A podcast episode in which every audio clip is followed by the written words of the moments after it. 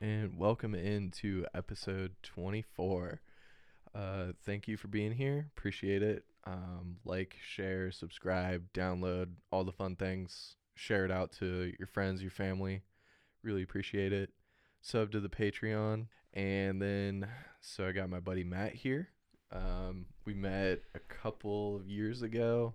Also, another bourbon buddy. Uh, I actually think all these guys have fun stories to share, so we just chat about them all the time. so thanks for being here, Matt. Thank you, Cameron. I appreciate it. Uh, but remember, we're not uh, we're not bourbon friends anymore. We're real friends now. Oh yeah, yeah, yeah. We're actual friends. right. Like we started at bourbon, but we're Yeah. we're we're real friends. And I don't want to correct you, but it's a it's a few years now. You always have to add like two years because of the the Yeah. pandemic or something like right. that. Oh yeah. There there has been four years or so. Yeah, It's now- somewhere around there. Yeah. Yeah. Yeah. I mean, without the pandemic, I wouldn't know, Yeah. Exactly. or I would know. With You would know the- exactly. With the pandemic, I have no fucking clue. You'd know to the minute how long we'd been friends if you were uh, Exactly. if you without the pandemic. Yeah, that's I'm, completely I'm keeping track of every friend. Absolutely. I have a watch for each person that tells me how long I've known them. Just a timer constantly runs. Exactly. I've got it. I've got it in my notes. Like when I can cut someone, like this is the right time where I can get rid of you as a friend, and I don't feel bad. Right, right. Yeah, you've had enough time. Yeah. For me, I usually cut friends right around the time that they start having kids and inviting me to their baptisms because I really don't want to go to those at all. So I just, you know, it's just like, oh, Oh, now we're not friends. okay. Thank you for that. So we need to. Speaking of, uh, you know, listen to a few of your podcasts. Love it. And glad. Thank you for having me on. Um, we Yeah, need to get you like some uh, some swanky intro music. You know, Yeah. to kind of play in the background, like as you're doing your opening spiel, and then like as like an extra at the end there. Okay. I don't know. We just need someone with like a like a bass to do like a sweet little, little riff or something. bass. Yeah, yeah, yeah. Okay. You know, just something to kind of get the easy. You know, this is Cameron Schatz, and you are here listening to Fatal to Prejudice. Uh, Just really you. setting the mood. Absolutely, yeah. Okay. I want people to know, you know, this. You got you have the right setup for a podcast because you uh you don't do the the video. I don't like it when people do the videos as part of the podcast. It's Yeah. supposed to be like the the radio show thing. Um. But people need to kind of to set the mood in case people don't know what it's like in here. Um, we're both wearing smoking jackets. Um, everything is mahogany, uh, except for the floor, which is all velvet. And uh, you know, we're just sitting here. I've got a pipe, and uh, we're having a drink, and it's a you know just a really classy kind of a vibe. Um, so.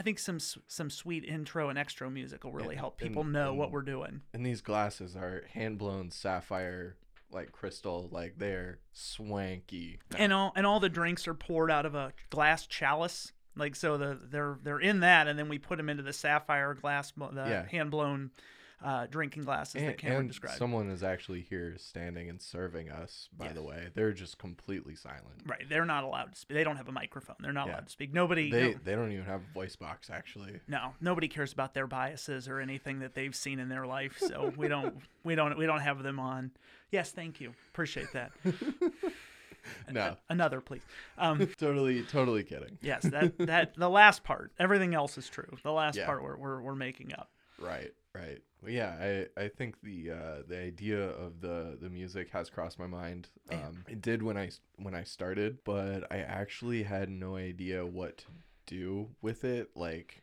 you know, what type of beat or music do I want? Do I want you know like smooth jazz or some sort of rock or like an EDM type of thing or whatever? I Like, think you want something kind of hard, um, but like like gripping, kind of like like a headline news or like a like a like a uh, what's the word I'm looking for like uh, like a jail door slamming or something because we're trying to like break down prejudice here and it's a very like you know top it's a Oh, very like hard topic so I don't think you want to be like coming in all like hey how's it going and swanky I think Yeah. you want something like this is fatal to prejudice and just you know like like that I think I don't that's want the kind of thing. some fucking late night TV show music. Right, right. This is this is gripping stuff. This is hard hitting journalism type of Yeah. thing. So you want you want that tone kind of set here with that. I like it. I yeah. like it. So we'll work on that. Let's uh let's talk to the station manager about that and see if we can't get you Yeah. I'm gonna there. I'm gonna talk to the sound guy too. He can he can probably whip something up here in like ten seconds after he hears this. So Okay, good. Yeah. Good. All right, so that'll that'll be better. So let's maybe we'll edit that in and post, and then that'll this will be one of the first ones. We're starting at episode Yeah. 25.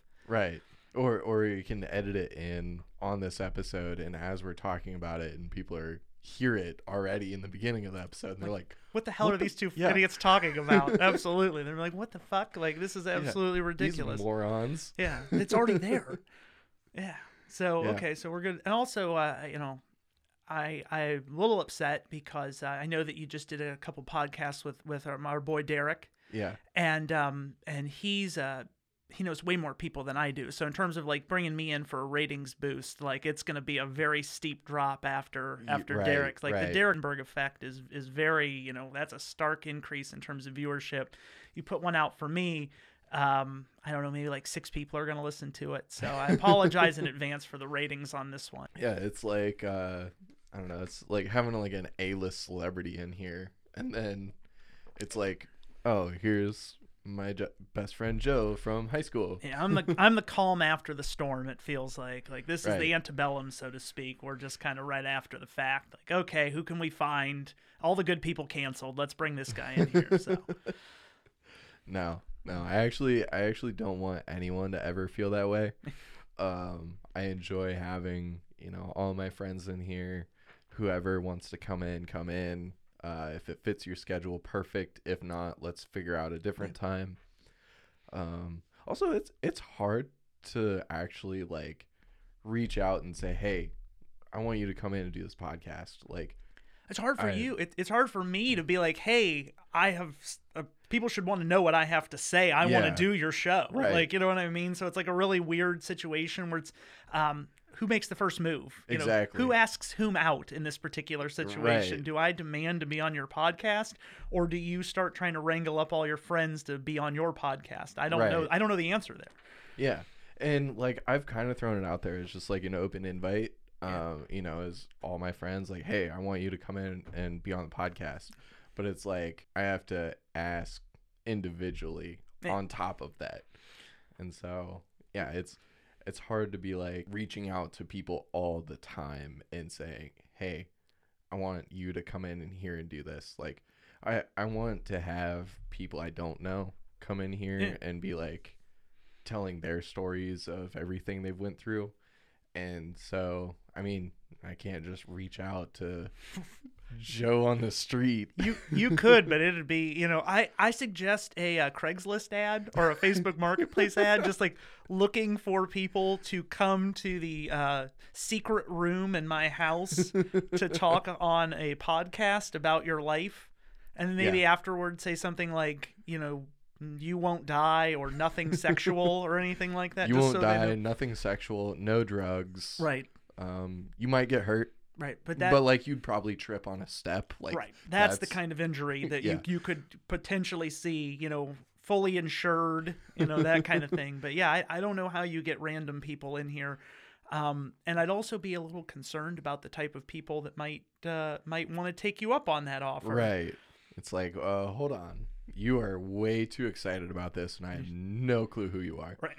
We we better meet at a Starbucks first Yeah. and do like a pre-interview to make sure that like when Exactly. I when you come to my home, I had a laptop and some TVs and some stuff. I expect to have all of it when you when you leave at Exactly. the end. So yeah. I have things in my house that I want to remain in my house Yep. the whole time. Yep. oh, And if anyone's listening, and uh, yeah, that's that's the type of relationship that uh, we have already. Just the I don't know the dumb things that we can come up with. yeah. So so uh, around our friend group, uh, Cameron and I are actually known as the Drunkles, which, if you can't tell, is a portmanteau for drunk uncles. Um, you know, we got some friends with kids. We don't have any kids, so we're Yeah. just kind of these two, uh, like the grumpy Muppets that sit around and just kind of tell jokes and poke fun and come up with all the smart alecky comments. And so, uh, uh, you know, really happy to be a drunkle. That's this is just what we do pretty much anywhere we are. Yeah, it's it's like, um, if you grew up early '90s and earlier, you probably saw the movie Grumpy Old Men. It's like having those guys in your life all the time. Yeah, like grumpy middle aged or grumpy grumpy early late twenty early thirty year old men is. Yeah, we're not that old. We're not old enough yet to, but someday we will be the grumpy Someday old we'll men. we'll be Yep. the grumpy old men. Do you think you'd be Jack Lemmon or Walter Matthau in that situation? Which, Oh, I don't know.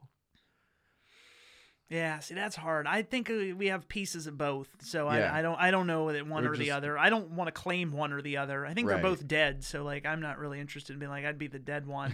so, um, you know, again, that's because they were old and we're not. Right. Uh, but, uh, but yeah, and uh, I'm sure that uh, at this point, a lot of people are saying, "Man, is this just what they're going to do for two hours?" And I, I don't know. I haven't decided yet. It just does not know. Who knows? I mean, it could be entertaining for others. Who knows? But whatever. Yeah. It's entertaining to me. Yeah, I, that's that's the key, right? Is like I'm laughing, I'm having a good time. Yeah. Like anyone else, you can turn it off. Like I'll I'll just keep I'll play it on loop for every time you turn it off. I'll play it on loop three more times to get the ratings up. So, Perfect. Thanks for that. yeah, anything to help you monetize this, man. Love it. Yeah, appreciate appreciate the support. Um, but actually, Yeah, um, we'd be remiss if we didn't talk about anything of substance today. right. Yeah. Uh, this actually this is it. All eleven minutes cut done. Yep. That's it.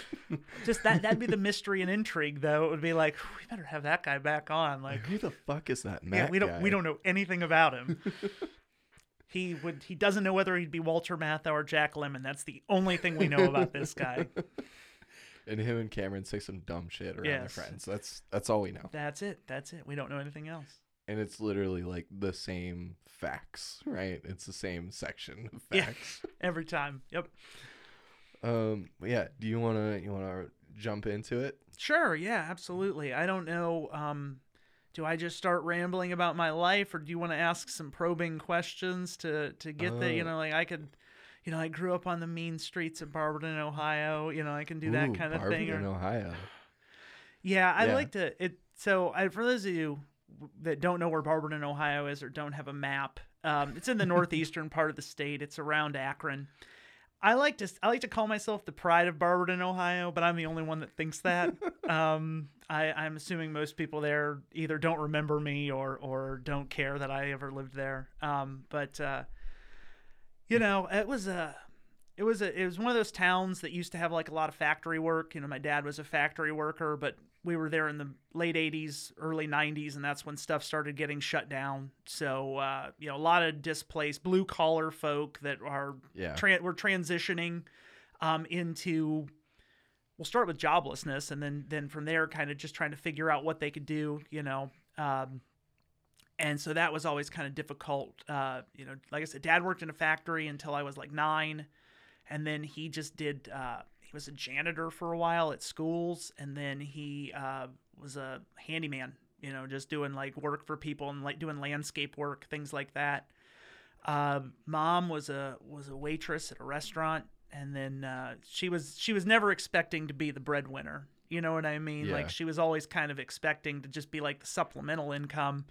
Um, but she kind of had to be the breadwinner at times when my dad was in between, you know, work and stuff like that, which was always kind of difficult. Uh, two siblings. I'm the oldest. Uh, you know, my, my brother uh, is the youngest child. My sister's the middle. So luckily, we always had that set up where I was the oldest and I was a boy. My sister was the only girl. So even though she was the middle child, she never kind of got left out.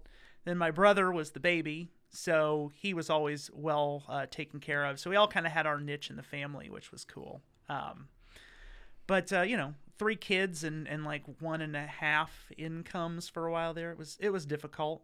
Uh, Yeah. You know, we were not a we were not a rich family. I didn't realize at the time that we were poor. Like I didn't know. Um, because like when you're a kid, you're just like, yay, you know, like You have no real concept of the world or anything that's going on. or money. You know what I mean? Like I I needed jeans and I had jeans and like I didn't realize where they were from or that they were the wrong. Luckily the kids at school could tell me that they weren't the right brand. Like leave it to the other kids to say that those aren't Levi's, but um you know, but yeah, you know, so it was um it was always interesting. Um but uh but you know, I you- looking back, you're like, oh, not everybody's uh not everybody grew up where like the electric would get shut off at their house because the bill wasn't paid. Like that was that would happen to that happened to me a few times, and like it's just not something that just thought that was what happened to people from Yeah. time to time. Um, so yeah, that was always that was always interesting. But, but you know, like I said, my mom in particular, she did the best she could with the situation. But it just I think that that's the the time, right? That's the time to have stuff shut down, and if you're in the wrong career at that point, then things just kind of dry up. And uh, what do you do from there? So, but you know, I uh, I went to uh, like I, said, I went to Barberton High School. Um, it is uh, the Barberton Magics. Purple and white are their colors. Um, they're very proud of those colors, and they are very proud of that team name. Uh, little trivia for those of you listening: the Barberton is they were the Magics because Barberton was called the Magic City because in like the late 1800s, the city like doubled in population, and people remarked that it was almost like magic how fast the city grew literally and they've held on to it ever since as that is the the name of the town that's the town slogan the magic city just because in the 1800s something happened Wow, that is. I don't want to take it away from him, No. but ridiculous. it is well well, if you like ridiculous, and, and I know that you a lot of your view your listeners are going to be like, man, is he just going to sit and tell Barberton trivia? It's like, not just, but for a second I will. Barberton is named after its founder, and his name was, and you cannot make this up. His name was O.C. Barber, which is Ohio Columbus Barber. and that is a real person with a real name. You can look it up.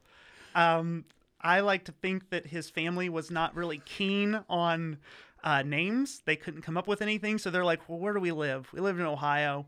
Okay, what's the the time it wouldn't have been? What's the capital of Ohio? Columbus. Okay, we'll just call him Ohio Columbus Barber. That's fine. Like this is this is a, this is a great name for somebody. That's that's just like calling your kid Northwest. yeah, it is. And you know what? That kid's famous, and those That parents are famous, and people are like, famous. "What a clever name." Yeah, But like I'm gonna make fun of Ohio Columbus Barber. One, because he's not here to stop me, and two, because that is a really ridiculous name. yeah, absolutely. I never knew that. Yeah, well, that, that see, you know what? If nothing else, everybody today, you learned something. You learned that Barberton in Northeast Ohio was founded by Ohio Columbus Barber, and that that is a stupid name. I love it. but I, I lived there until I was um, lived there until I was 18. Uh, at which point I went to college and moved down to Columbus, which is where I live now and have lived pretty much ever since. Yeah. Um, like the town here a lot more, a lot more going on in Columbus than there was in in Barberton. For sure. Uh, yeah, yeah. Go back there every once in a while because my mom still lives there, and it uh, it's every time I go, it's like I feel like there's less and less for me to do. Which is, you know, I'm sure there might be some people I went to high school with that might listen to this podcast and make sure to hit that subscribe button. But um, you know, they'll probably. I'm sorry, I'm shitting on the town. It's just, it's, it's, it wasn't. I don't think I ever really belonged there. I don't think it was for me, and um, you know, it's just not. I don't know. It's not my speed. I think Columbus is more my speed. To that end, I also don't think New York or Chicago are my speed. I think they're a little too fast for me because I'm, Yeah. a, I'm a Midwesterner through and through. right. So And also to your point, I think pretty much everyone shits on their own hometown. I think so too. Unless So- unless you unless you lived in Cincinnati, um, if Cincinnati's your hometown, um, if, if I don't know anybody again, I'm gonna I'm doing everybody tonight. But if you're from Cincinnati, I've never met someone from Cincinnati who had anything negative to say about Cincinnati. Everything in Cincinnati. My experience is from people that live in Cincinnati. Everything that happens in Cincinnati is the greatest thing. Like there could be like a goose like that just shits like on their head. They'd be like, "Yeah, that's Cincinnati for you." Cincinnati's the greatest. Wild times. Who's to say what's going to happen in Cincinnati? Um, you know, everyone thinks best beers in Cincinnati, best shows are in Cincinnati, best everything in Cincinnati. They have some cool stuff, but like you know, they also have the Reds. So I don't know what to say about that. and and the Bengals, even though they made it to the Super Bowl this year. I chose not to mention the Bengals because the Because Bengals are actually because they actually made a Super Bowl. It's a, Yeah. That's a quality football team right, there. So you know, yeah, Right. they're good. They're a good team. And I mean, Barberton pretty much has the Browns, so like We do, yeah, yeah. Um, if you're in Barberton, you're you're definitely a Cleveland sports fan, which is what I was, and uh, so. Uh, you know the Indians, the Guardians, uh, the Cavs, and then the Browns. And for a while, we didn't even have a football team when I was growing up because the Right. Browns left. So that was always uh, that was always my dad. You know, he was an ardent Cleveland sports fan, and um, there's a classic game where where uh, Michael Jordan makes a shot over Craig Ehlo to go to the NBA Finals. Um, the Cavs are playing the Bulls back in the early '90s, and my dad uh, watched that game, and he was very you know upset about the fact that we lost. And I remember sitting at the dinner table, and uh, it's like a couple days later. and he just wasn't saying anything, and it was just like you know, my mom's like, you know, Phil, what's what's wrong? And he's just like, fucking Michael Jordan, just out of nowhere. That was it. this was like two or three days later, uh, and it was just I don't know. That was I think that's why I got kind of I think I got some of my passion there and some of my sports fandom just from the I could see myself doing that even now, being like three or four days later and still being salty about something like that. So. So so you could be you were probably sitting there at whatever age you were and you were just like, Yeah, dad. Yeah, Fucking like Michael with Jordan. yeah, you know, it's funny. I, I I would have been like seven or eight, so I would have been really young. I would have been, as you said, probably a parrot, though I I did not actually say it. Uh, I didn't say it, but I remember sitting there, and it was I was probably in that phase where I was like, oh, "Dad said a swear word," you know, like one of those types of things. Um, but yeah, um, you know, now I, I get it though as an adult. Like looking back, I get it. Like, yeah, I'm fucking Michael Jordan. Absolutely. There, there's no shame in it. If you think about how much the Bulls ruled in the '90s, I think every every dad in America that didn't live in Chicago probably had a moment where two days after a game they were sitting at the dinner table quiet, and their wife was like, "Honey, what's wrong?" And they said, "Fucking Michael Jordan." Uh, the only people that were exempt from that were the people in Illinois. So, get it. Uh, yeah, that's fair. Yeah. I I don't think you're incorrect on that. I, I, yeah, I mean, you know, I get it. I get it. He was dominant, and uh, you know, that's. I, I here's how I know how dominant Michael Jordan was, and and I don't know why we're talking about Michael Jordan of all things today, but we just are because that's just where this is going. Um, you know, think about how great of a basketball player like Shaquille O'Neal or like Hakeem Olajuwon or like any of the other guys from the '90s. I can't still buy their shoes It's true. but I can still buy Michael Jordan. Mike Michael Jordan's shoes still probably outsell LeBron's shoes, and Oh, yeah. LeBron plays, and Michael Jordan is like an owner of a team, and um, so yeah, Michael Jordan is, is transcends everything. So that's why we're still talking about him on some podcast that's run out of Columbus, Ohio, is because Do you, so I actually want to ask. It's always a fun topic. yeah, Is it uh, who's who's better? Is James or Jordan? That's a great question. Um, I think they obviously have different strengths and weaknesses. Um, I mean, so you know, Jordan's won more rings. Jordan played with better teams. I mean, again, as a Cavs fan, uh, I could name people who played on the Cavs with LeBron James that nobody like. you- You'd have to get on Basketball Reference to figure out who they are. Um, Michael Jordan's probably better though. I mean, he Yeah. just he just he just is. He was a better defender than James. He didn't take off as many plays as as uh, James. It's a more physical era. Um, it's also one thing I will say though is the the game. The biggest thing I think has changed about the game besides the officiating is players. Uh, good players tend to like magnetize towards other good players. Um, there's a lot more movement of people. You know, it started with with the Celtics when Kevin Garnett and Ray Allen and Paul Pierce all got together and made the big three. And so I- I don't know if Jordan would have won as many titles if all the teams back in the 90s would have been like accumulating like superpower teams Yeah. like they do now. But Michael Jordan still would have been the best player in the league during that time period. There's no doubt in my mind. Because I don't know, if you're the best scorer and the best defender and the most intense person, um, you're probably going to be the best. So um, I think James, you know, LeBron's, I think LeBron's better, probably a better passer, but I think Jordan's a better scorer, and I think Jordan has more ice water in his veins. So I'd say he's probably better overall. I like that. Yeah. I like that actual like thought out argument of it because you know most people you hear it it's just one or the other and there's no argument or evidence or anything. Oh, it's visceral for sure for a lot of people. Um, but you know, uh, I don't know how you're going to title this, but uh, I'll I'll tell everybody I'm a lawyer, um, and so I don't say that proudly or anything like that. But uh, I uh, I tend to think things out. You know, I if I'm going to Yeah. make an argument, you know, in this case, it's who's better, Jordan or LeBron, and all Yeah. of your listeners are going to hear it, and in the comments section, they're going to be like, "Fucking Michael Jordan," uh, Right. you know, LeBron's way better. Like, I want them at least to understand kind of where I'm coming from, um, which is the point of the podcast, where people understand where I'm coming from. So look at that. Um, and so that's that's why I would probably say that. So that's a great question, though. Um, I'm trying to remember where we were on all of this. uh, Um, it was it's tangents, tangents, and tangents. Yeah, you were you were talking.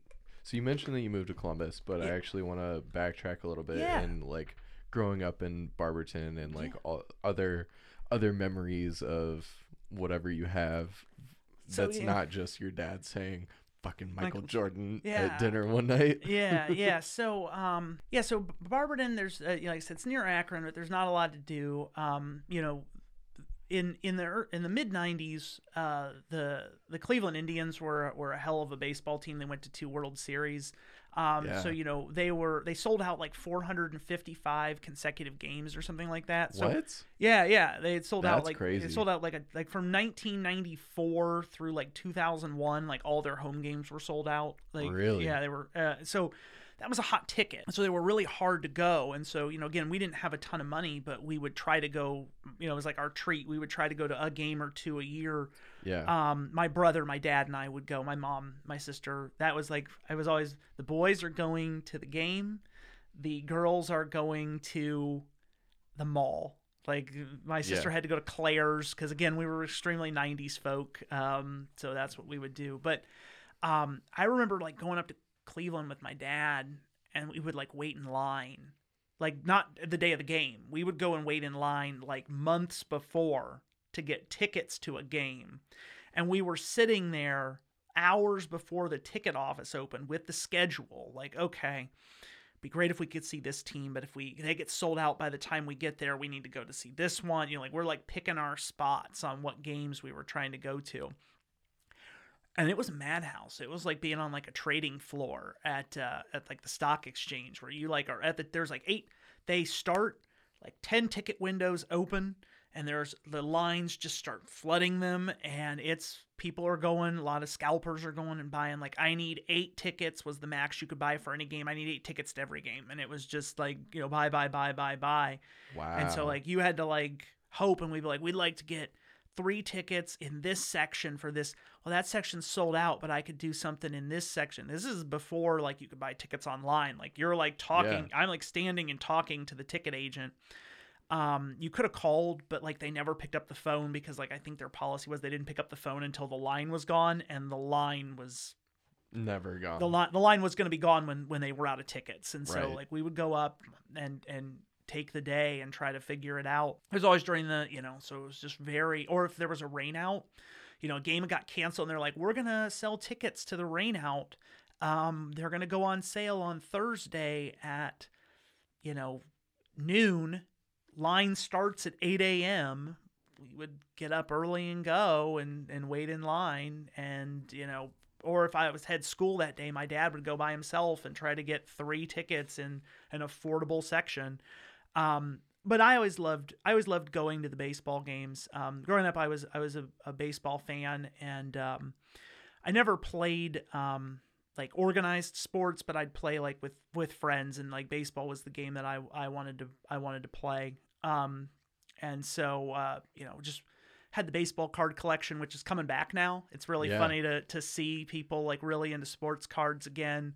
Um, you know, go to card shows and just like buy up whatever I could get, like just packs, and then All the Indians. yeah, you know exactly. Like that's what I was hoping for. Now I realize I should have been hoping for autographs. Uh, Yeah, I should have been hoping for like jersey cards, but I was hoping to get like, oh, here's an Indian who here's a guy who played for the Indians in 1990 before I was even really paying attention to the team, and then I would memorize every stat about this guy who played first base for the Indians in 1990. Um, and I don't know why I did that, but I just did. Um, it was just, and as a kid, you just wanted to absorb all the information that you could. Right. Um, so uh, that was those are some of the good memories. Um, you know, growing up, I was um, I was always a uh, a smart kid. I was like in the gifted classes and stuff, which Okay. translates into nothing now. Yeah, but, it's uh, nothing now, but when you're when you're that age, it's You know, oh yeah, you know, I was like in you're the, VIP walking into the school. I was the you know I was in like the good math, like the Yeah. advanced math and the advanced reading group, and I was in the you know the gifted program where we like did a bunch of like I don't know logic puzzles and stuff to try to stimulate our minds, and things like that. Um, you know, uh, yeah, uh, had the had the highest uh high school wise had the highest GPA in school history at the time. Um, Nice. Yeah, you know, like humble brag right there for all the nerd. you know. Yeah, exactly. Sorry, ladies, I'm taken. Um, uh, yeah, so uh, you know, was was really smart. Um, wanted to go to school um, in college. Wanted to be a, a chemical engineer, and I actually wanted to. Uh, I wanted to go and I wanted to work at the uh, Ohio Crime Lab in in London, Ohio, doing like forensic work. Um, this is back when CSI was really big, and so I actually didn't watch those shows because I was already at the point where I was like, these aren't real, because that's what I wanted to do. Um, applied to a bunch of like tech schools, um, you know, like, like Massachusetts Institute of Technology, uh, Virginia Tech, um, Illinois Institute of Technology, things of that sort. Uh, got into a few, but they were very expensive and they were a little further away because like not only are they expensive in general but then like the cost of living like in, in boston to go to mit is very expensive yeah. cost of traveling there and back like on breaks is very expensive um And even back then, like forget Yes. now. Oh. Like even back then. I remember, um, I believe MIT's undergraduate, it's a private school, undergraduate tuition for 2003, which is when I would have started, I want to say was north of $27,000 a year in terms of tuition alone. Shit. I think it was more than, I think it might even be north. That's just tuition. Like that's not even Yeah. the fees, room and board anything. I think I had mapped out that like the total cost was going to be like 50 grand a year or something like that, like in terms of everything. Like it would have been would have been insane. Yeah. Um bit bit out of the price range. Was hoping for more scholarships than I got, but uh, you know, you get what you get. And so uh ended up going to a little school in Columbus called Ohio State. Oh, Um, whoa. Yeah, I know. Not a lot of people know about it. No, it's no, little, no. little hole in the. The The Ohio State. Yeah, well, they didn't win that trademark, so anybody can throw a "the" in front of anything and, and call it a day. Um, but uh, yeah, I went there and uh, was always an OSU fan, uh, you know, just in general. Uh, but uh, liked that it was close, but not too close. Um, I I liked the campus when I went on my uh, when I went on my tour. You know what I mean? Like it just felt like again. I earlier I said I'm a Midwest guy, and it just felt like a Midwest place to be. right. Um, and that really spoke to me. And uh, so said I was going to go there. Uh, lived in uh, Lincoln Tower, which the great thing about Lincoln is it was one of the dorms that had air conditioning, and that was very appealing to me. Um, yeah, that's a win. yeah. When you go to college for the first time, freshman year, yeah. sophomore year. If you have air conditioning, you're living the dream. Because when I, yeah, because when I went and looked at the place, like we went to some of the place the the dorms that didn't have air conditioning, and it was all like box fans in the windows, and it sucked. It felt terrible in there, and I could only. And they're like, "Well, it's summer. You won't be here in the summer because you know our classes start in like September," and I'm like, "Yeah, but September's still fucking hot, so Right. I'm not interested." And um, uh, so the other thing is, I'll mention this. Uh, uh, you guys, again, guys can't see me because it's a podcast, but um, I'm I'm not a, I'm not a svelte man, but I'm also not a heavy man. But but when I was starting college, I actually weighed 350 pounds. So uh, throughout my life, I've lost about 100 over 150 pounds. So it was very important to me uh, to have an air conditioned dorm room because I used to sweat like a motherfucker, and Right. it would have been a disaster. Um, I probably I probably could have sweat out twenty pounds just being in the dorms. Um, but so yeah, lived in Lincoln Tower because it was air conditioned, and um, only lived in the dorms for a year, and because I did not like it at all because I shared oh a yeah, who sure- does? shared a room with four guys and Oh, uh, yeah we were we were in what was known as the quad.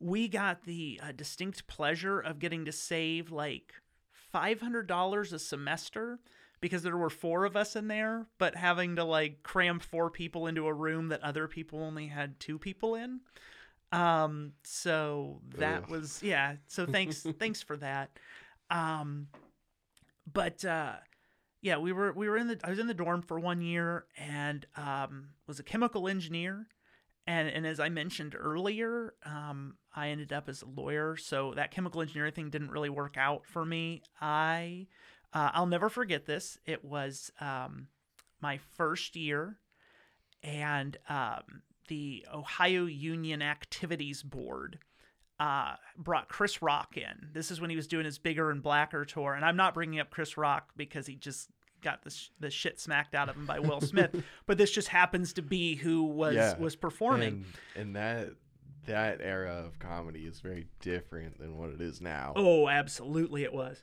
And yeah, so the actually that is a very monumental tour of Oh, yeah. stand-up comedy. So whatever you're about to say, I'm already excited because it's gonna be good. And I remember I got tickets, and we all had tickets, and the show was on like a Monday night. And the thing about being in, in chemistry at OSU is um, the way that the, the schedules are structured. You have lecture three days a week on Monday, Wednesday, Friday in the morning. Then on Tuesday, you have a lab, and the lab is like three or four hours long. It's a disaster. And then on Thursday, you have like recitation, which is basically lecture, but the TA's there instead to help you with your homework. And so it's Monday night. And so on lab day, on Tuesday, I had to go in, and not only did I have to have last week's lab completed, like I'd have the write up done and like everything ready to turn in, I also had to do what was called a pre lab, where I had to be ready for when I went in on Tuesday to do whatever the lab was. So it's a Monday night. I've got uh, like a really long lab report I need to write up. I've got a long pre lab that I need to do. All of my friends in the dorm are getting ready to go see Chris Rock. And I, for a second, was like, I can't go. Like, I'm too busy to go to see Chris Rock. Like, I have too much work tonight to go to see Chris Rock. And literally, I was like this far, and you guys can't see my fingers, but they're really, they're like really close together. Let the record show my fingers are really close together. I was this far away from saying, hey guys, I can't go. Like, I have a lab report, I have a ton of work to do. And then I re- literally, I remember in my head, I was like, no, fuck that. I'm like, I want to go. And I just closed the book and I was like, it'll be here later or whatever. And I went and saw Chris Rock and we sat in like the third or fourth row because we got there early enough that we could be like one of the f- first people in because it was Oh, all so like it was like general admission. yeah, because the way it was is like the the the student union like owned all the tickets and just Mhm. kind of gave them out and like they were all general admission so you would get in and then you just kind of get seated as you got seated Okay. we might have been more like the seventh or eighth row but the point is we were very close Right. to to to Chris and his his bigger and blacker tour if you haven't seen it is amazing. It's still iconic comedy. Um, you know, it has the big piece of chicken bit and it has the uh, the Martin Luther King Boulevard bit. Um, I'm not going to do those right now, but uh, you could you could listen to them. Um, they're very funny, and uh, I I loved it. And I was just like part of going to college for me. Like it was to get an education and, and I did, but it was to have experiences and it was to have fun and it was to meet people. And that was like the first step in a series of steps that led me to realize like I don't know that being a chem e chemical engineer uh, student is right for me and I don't know that it's the right like path for me long term. I there were other issues too. Like that's just one that sticks out. Um, OSU also f- with their sciences, they do a lot of focus on like doing research.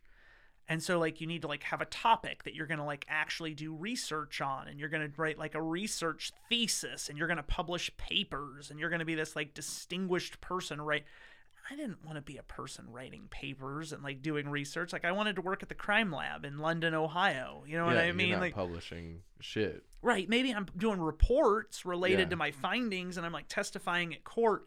It just felt like maybe OSU their view of what I should have been doing wasn't in line with like how I saw myself and maybe it would have gotten there eventually. Maybe Yeah. I didn't stick it out enough, but but for me it was just this is there were like I said there were a lot of factors kind of in the background that were just making me kind of say uh, I don't know about this anymore. And so I was uh, you know, slowly but surely started the process of drifting out of uh, chemical engineering and into into other potential majors.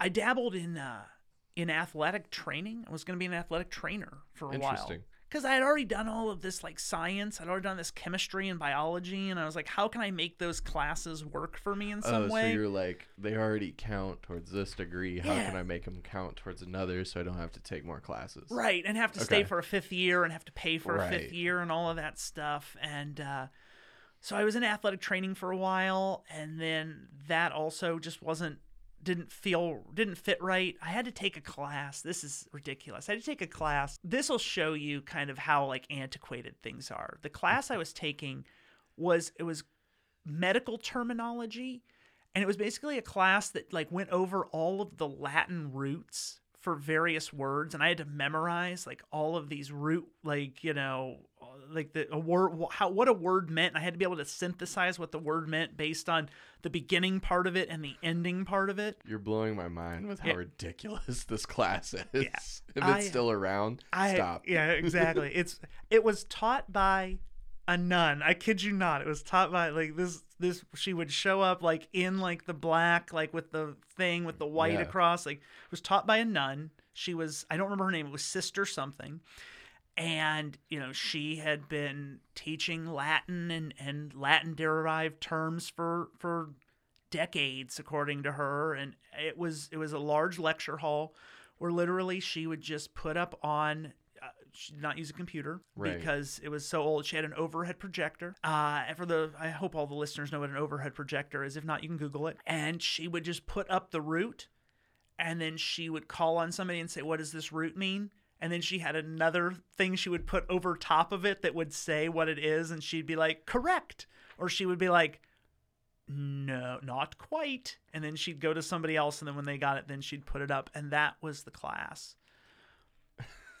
I feel like if it wasn't a nun teaching that class, it would have been a lot more traumatic.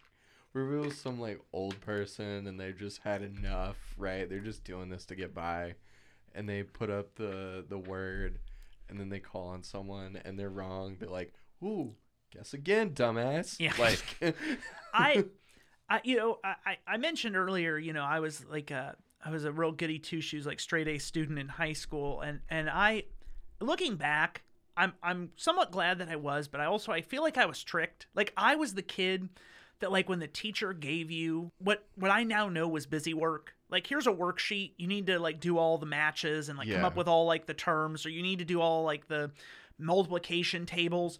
I was the kid that like did it because like I wanted to get a hundred on it. I wanted to get like the, the best score. But like looking back, I'm like, you know, I could I don't need to memorize all this stuff. Like I didn't need to know when all the battles in the Civil War took place or like where they were located. Like when that comes up, I can look it up. Um I didn't need to memorize like all my multiplication tables. Like I can use a cal I mean first of all, you can just do them, but like I could uh, I could use a calculator. You know, it was always an, a big thing. Like you're not going to have a calculator in your pocket 24 seven when you're when you're older. And it's like we do now. We do.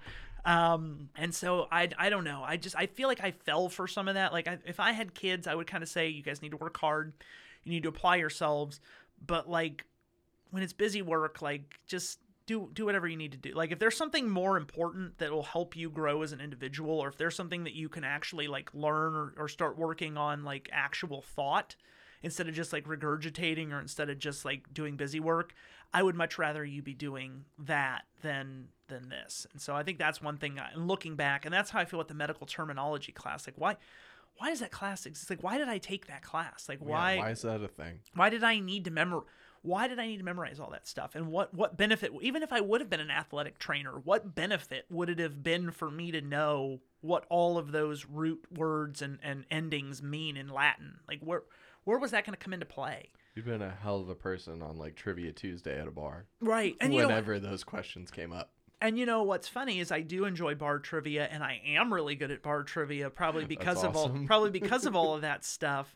But like other than other than that impractical application, Yeah. it's nothing. You know what I mean? And then I can I can surely watch a good game of Jeopardy and you know answer a lot of good questions. But you know maybe I should go on there sometime and they're like, well, I there's a category if I'm ever on Jeopardy and there's a category Latin roots, you can just go ahead and bank me on that one. I'm gonna start at the bottom and work my way up. Like let's do You're this. nailing every single one.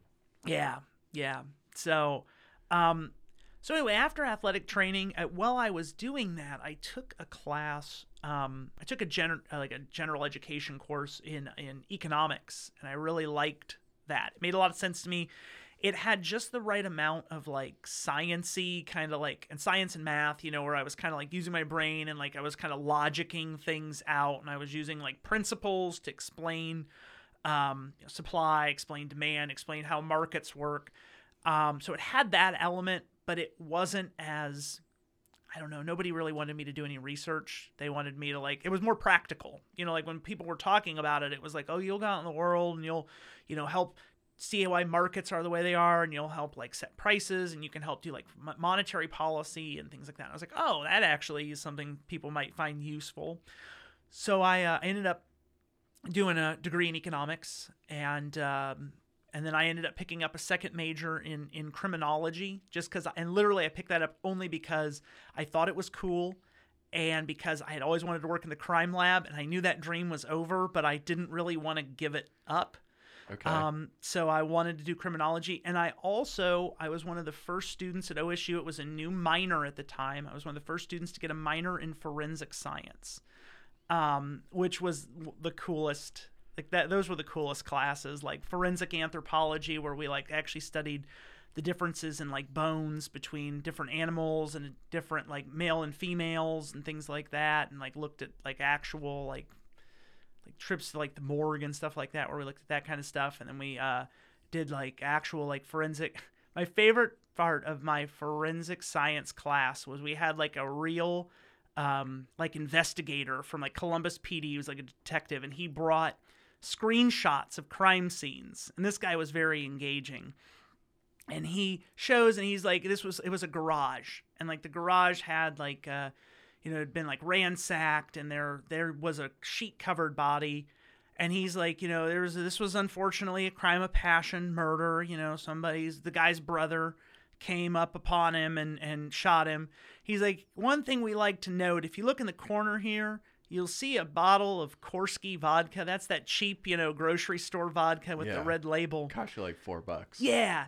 He's like, you'll uh you'll see a pattern. He's like, we tend to find that whenever there's a crime committed, like nine times out of ten, you'll you'll find a bottle of Korsky vodka or some other grocery store brand, not uh, not too terribly far from the from the scene.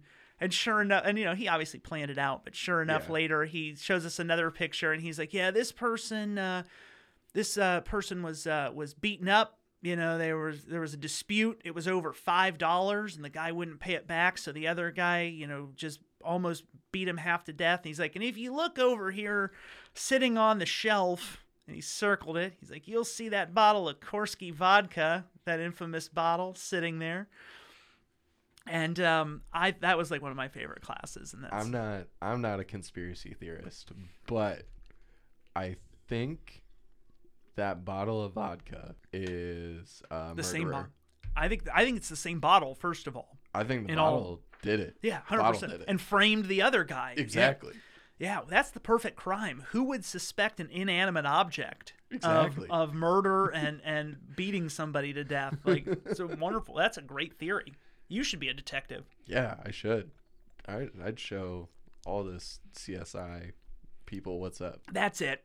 We're closing down this podcast. We're starting a true crime podcast, but all we're doing now is trying to figure out what uh, Korsky vodka, and we're just going to pin them as being the murderer and all that. exactly. That vodka is the murderer in all situations. Looking at every crime scene, looking for that vodka. Yep. We'll start with the uh, Nicole Simpson murders, and we'll we'll prove that Yep. Korsky vodka and not not OJ, or I'm sorry, some other person is the person that killed Nicole Brown Simpson, and uh, Yeah. We'll just take a look at the the, uh, the bombing at the Boston Marathon. That was Korsky vodka all along, Yep. and Kennedy was shot by Korsky vodka. Like it's just. Uh, This podcast not brought to you by Korsky vodka. Um, kind of The the most ridiculous thing ever. yeah, absolutely. Oh, it'd be it'd be like Mystery Science Theater 3000, but it would just be pinning all murders. We'll find like murders from television shows and then just like edit Korsky vodka and be like, yeah, Boom. Who shot. JR, you know, like any old television show ever, just it was Korsky vodka all along.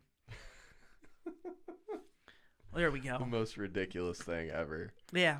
I've been known to be somewhat absurd at times, and so that that No. fits just it fits just right in right here. Yeah, yeah. Uh, back from the absurdity. Yes, back back to the task. I know, I know. You you told me you're like, hey, don't hey be, man, don't no absurdity yeah, on don't the podcast don't don't at all. be. I can't really have you being too funny on the pod. This isn't a humor podcast. Very serious. And I was like, okay, man. I, I'm- laugh a lot on this I- I podcast. was like, I There's some great funny stories that are told, and I love it. Yeah. So uh, so anyway, uh, finished. I actually ended up needing the fifth year in college. By the way, spoiler alert. Like when I said I was trying to figure out a way to not do an extra, not to have to do a fifth year. Just I- connecting the dots, and Yeah. you did it. As I kept changing over and over, I was like, you know what? Nothing wrong with a victory lap. Um, I liked it. I could really just take minimal classes my fifth year and hang out, which was wonderful. Uh, also, I wanted to uh, prepare for the LSAT, which is the law school entrance exam, and, and I took that. And um, so, uh, you know, I looked at a bunch of different schools. Um, wanted to stay in Ohio because I knew I wanted to. I wanted to live in Ohio at this point. You know, you get to a point in your life where you're old enough to realize, like, I'm not the guy who moves from Ohio to another another state. Um, and as I said before, I'm a Midwest guy, so I wanted to stick around. So I looked at Capital, University of Akron, Case Western Reserve, um, OSU again as potential law schools. Um, knew I wanted either Columbus or wanted to be back near my home, you know, so uh, Barberton, uh, Akron area. And actually, my first year of law school, um, I actually went to the University of Akron. So I moved back to Akron for a year. I said I lived in Columbus ever since, but there was a brief period where I moved back to Akron. Um, uh, Akron offered me a really nice scholarship. They actually, for my first year, they paid me to go there, uh, which was wonderful. If you know anything about a law school education, it is not uh, Not cheap. is not cheap.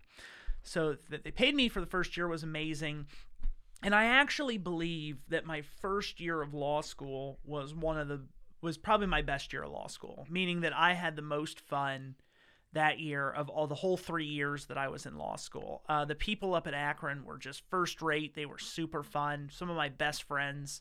Uh, loved. We would, you know, we'd get done with classes on Thursday or on Friday, and we'd go to um, bar in Akron called 69 Taps. I'm sure you can guess uh, uh, what their gimmick is, but uh, shit ton of taps, 69 of them, in fact. I never counted, but I have to assume they wouldn't lie about a thing like that. Yeah, it's um, r- absurd to lie about that. Yeah, well, I mean, if it's more, say more, and if it's less, I kind of appreciate Yeah. the crude humor. So, uh, you know, but so we would go there, and um, also there was a, a place, uh, I forget what it was called now, but they had the best like grilled cheese sandwiches and craft beers you could get, and they had like just four or five different artisanal grilled cheese. So we'd go there for lunch a lot. One time we uh, we convinced the law school dean to go with us Nice. we were heading down there and he just was like walking by us in the hall we're like hey dean you got lunch plans and he was like what? We're like we're all going to lunch uh it was called Lo- uh, lockview cafe that's what it was called. We'd go down to we are like well, we're going to lockview for lunch. Do you want to go with us?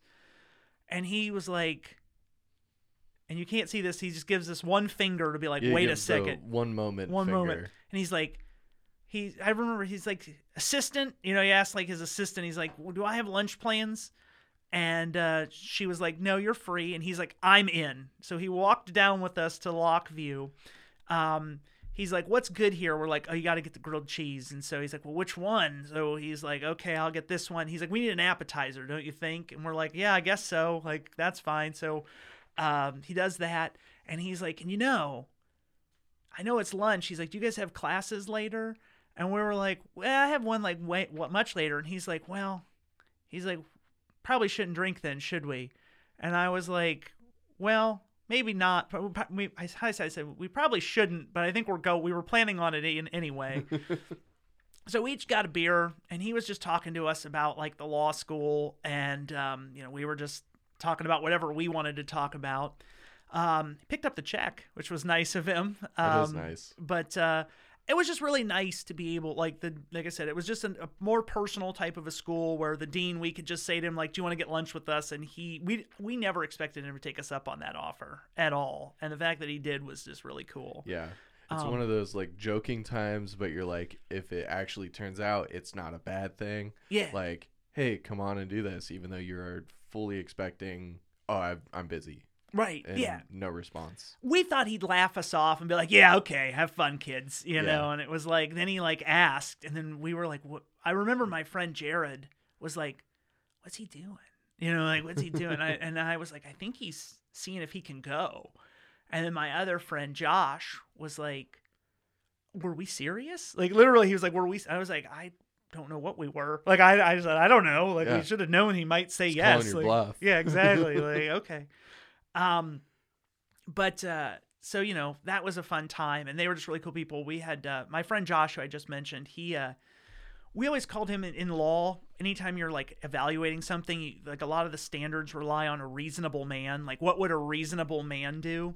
Mhm. And Josh was like the most calm, cool, kind of collected guy in the world. So we always deemed him the reasonable man. So anytime we were doing like a law school issue, we were like reading through a case when we were trying to analyze whether or not the reasonable man standard was met, we would just be like, Josh, what do you think, man? And he would be like, he'd think for a second, he'd say, reasonable.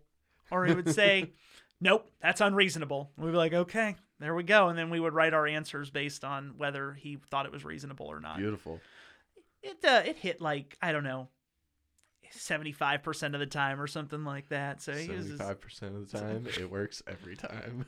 Yeah, that did, that doesn't make any sense. Uh, but uh, but yeah, so that was always that was always great. Um, had a lot of fun with them. Um, but uh, the thing about Akron, great, nice place. Like I said, good people. Um, Akron's not exactly a high ranked law school. Um, Akron at the time was what's known as a third tier law school. Um, the first tier is like the top like 25 schools or something, and then the next tier is like everything from like 25 to 100.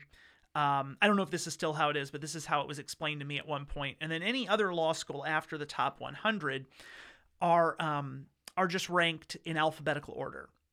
So we always used to joke that Akron was like one of the best third tier law schools because it was one of the first ones listed alphabetically. Um, but uh, I uh, I wanted to go to a little bit better school. I kind of knew I wanted to work in Columbus, and at the time I was uh, was dating a young lady who was going to was an undergrad at OSU. So I wanted to come back to Columbus. So I applied to be a transfer student. So did my second and third year at, at OSU. Came back and went to law school here. Um, different experience. It was a OSU's at, top, at the time was a top tier law school. I think it still is. Um, so it's a little more cutthroat. You know, a little more like when you're watching, like if you've ever watched Legally Blonde or like any kind of movies that depict law school, a little bit more people trying to edge out the competition and, and things like that. Not not as dramatized as as they are on TV, but still, you know, it wasn't. I didn't feel the amount of there was some camaraderie, but not as much as there was uh, at Akron. And so, uh, but at this point, I was kind of a little more focused, and I was more I was less about let's make sure I'm having a good time, and more like okay, it's time to get serious. Like I need to be able to pay for all these loans I'm taking out. I need to be able to find a job, and I need to be able to do something. Right. Um, so also I, I forgot to mention this and, and I'm I- I don't know I'm I'm hesitant to bring it up, but um, you know when I was in uh, when I was in undergrad, uh, I did dabble a little bit on the weekends in uh, a little bit of uh, open mic stand up comedy. I was Yeah. hoping you would bring this I, up. I thought you might. I thought you might. Um, which is also might be what the po- the podcast is titled. We don't know yet. um, I think that uh, speaking of which, you know, with Derek's podcast, there was a bet going about what, what the title of that one was going to be. He's such an interesting guy. He's Um, a he's an interesting fellow. yeah, And I remember when we were at his place discussing him coming on, um, he said, I want to be named the gambling salesman. Yep, and that was a good name. That's Yep. a- aptly titled. Aptly, because you could have called him like the card collector. Yeah. You could have called him like the the Renaissance man. You could have called him, you know, just basically anything. Like mayor. The, the mayor. Yeah, the guy dabbles in absolutely every, everyone's best friend. yeah. Um, but yeah, so I did a little bit of first time I did stand up comedy. Um, this is this a true story is uh, we're we're sit- a few of my friends and I are sitting there, and uh,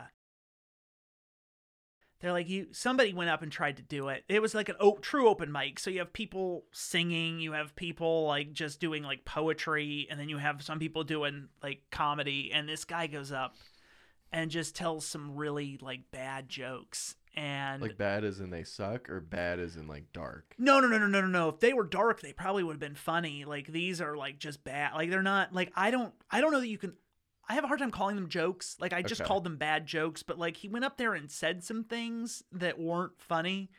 Um and uh you know, one of my friends was like, "You could do better than that." I'm like, "You're damn right I could do better than that." And he's like, "You should do better than that." And I was like, "Ooh." Like again, the theme here is my bluff gets called a lot, and when my bluff gets called, I'm like, "Oh no!" So I, I, you can't. Here's the thing: people don't realize you can't go up at, at with no set. Like you can't just go up and try to be funny. Like yeah, it's not. you need to have bits. You need to have something. So I take a napkin and I like ask the waitress for a pen and I rough out a few jokes on there. Um I, I so this is hard to explain and it's really really hard to do over radio or you know I know we're not on the radio but it's hard to do recording voice only. But one of the bits I did was um, at OSU there were these buses. They're called the campus buses, and like they'd pick you up and they'd take you around because OSU's a big place. So you, Right. sometimes you need a bus to take you places, and this is different from the COTA bus. These buses were run by OSU. And one of the first bits I did was um, people trying to run to catch a bus because it's it's I, you would see this all the time because these buses ran on a very strict schedule. They would show up at a very specific time. They would wait for a very specific amount of time, and then they would leave. Um, at least they were supposed to. But if they were early, they would still wait the time they were supposed to wait, and then they would leave, even if they were now leaving early. Like if they just happened to catch good traffic. So you could, in theory, show up when the bus was supposed to be there, and it would have already left. And so my, one of my first bits I did was it was running for the bus because I would always see these people. They'd be like running. They would start out with just like a walk. Then they'd see the bus start to like the blinker would change on the back, so then it was gonna pull out. So then they jog. Then all of a sudden they'd go into like a full on run, like papers flying everywhere. You know, like back they're throwing like their backpack down, like dead sprint to try to get onto the bus. And nine times out of ten, the bus would pull away before they could get on the bus. And as soon as the bus would pull away, they would immediately just like take their head and slick their hair and just be like, "Yeah, I didn't really want to get on that bus anyway," and just kind of like turn and just like walk away. And uh, that was one of the, the. It's again, it's more physical bit, but it was uh, it it people really liked that one. They, they got a good rise out. That's the only bit from my first go that I remember because I did it a few more times because it, it was and a- it hit. it hit. It, it, it, it was the the thing people don't realize about about stand up comedy. Like I, I've had this happen to me. I tell people sometimes that I used to do stand up, and they'll say to me, "Oh, you used to stand up, say something funny." That's not how it works. It doesn't work that way, and people are like, "What do you mean?" And it's like, it's a stand up comedy is a stats game because like I'm literally in front of a group of people, and first of all. There's a reason that comedy clubs have have drinks because you need people in the right mood to want Right. to laugh. And two, think about a joke. Think about the funniest joke you've ever heard. Did everybody laugh at it? Does everybody agree that that joke is funny? No. They almost never do. So if one person says to me, make me laugh, tell me a joke, it's I have to know something about you specifically in order to know that you're going to find that joke funny. So, for instance, the running for the bus bit, if you've never experienced that, or if you don't relate to that, or like you don't say you didn't know what a bus was, that joke's not funny to you at all. It's impossible to be.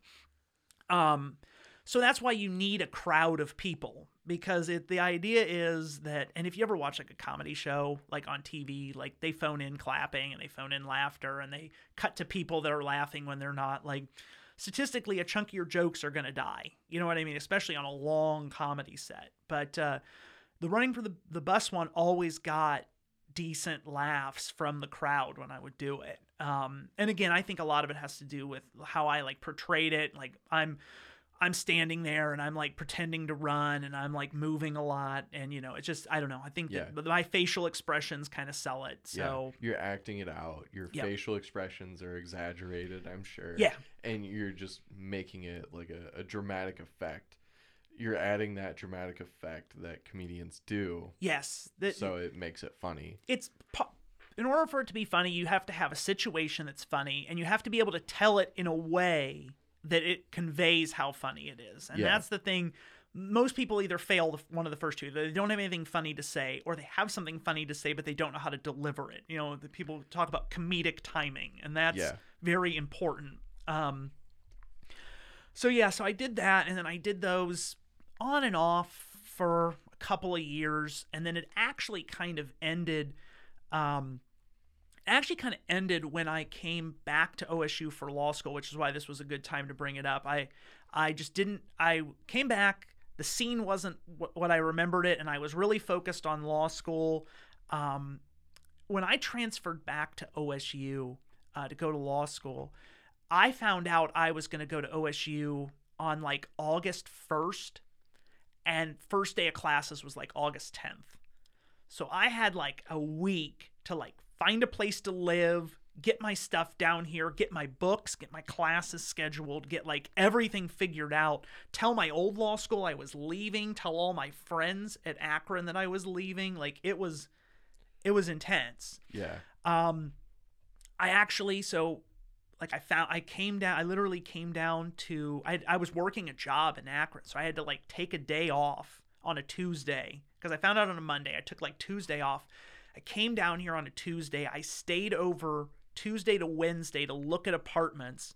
I found the the shittiest apartment I've ever lived in in my life. Like, cause you have to understand at this point, I just need like a place with a bed and a, like a, an oven and a refrigerator to live in because like I'm, I don't want to be homeless. I don't want to be the guy who's at O- OSU law school and he's homeless. He's living on the bus. Right. Yeah, because I'm not going to catch it. um, so I I find a find a place, but they're like it's not going to be ready for like three weeks. So I call up a friend. Luckily, I had some friends still down here from undergrad, and and two best friends in the world.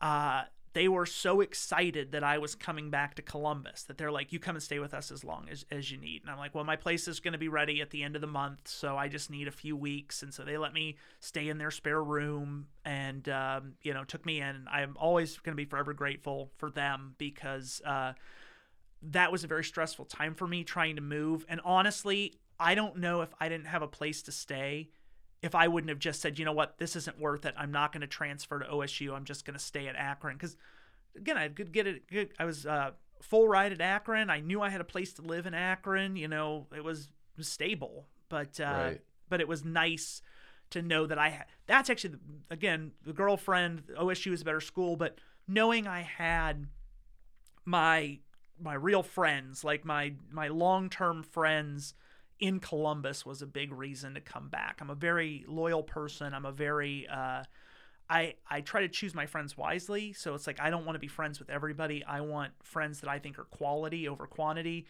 and quality friends are the type of people who will let you stay with them for three weeks when you're going to be homeless. You know, quantity friends are the type of people that say, "Man, that sucks." Like hope hope you figure it out, kind of a thing. Yeah. Yeah, that that's interesting. I didn't know that um you had like a week to figure it out Oh. and that you were in Akron and had all that.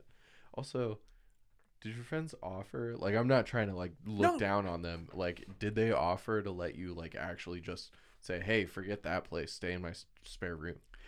So they're it's it's a weird situation. So they were like they were a married couple that were like Okay, yeah. settling up. So like it would have been weird. Like it wasn't like when I say they're friends, like they're both my friends, but they were it was a it was they're married. So like it would have been kind of awkward for me to live with them Yeah. long term. Yeah, yeah, like yeah.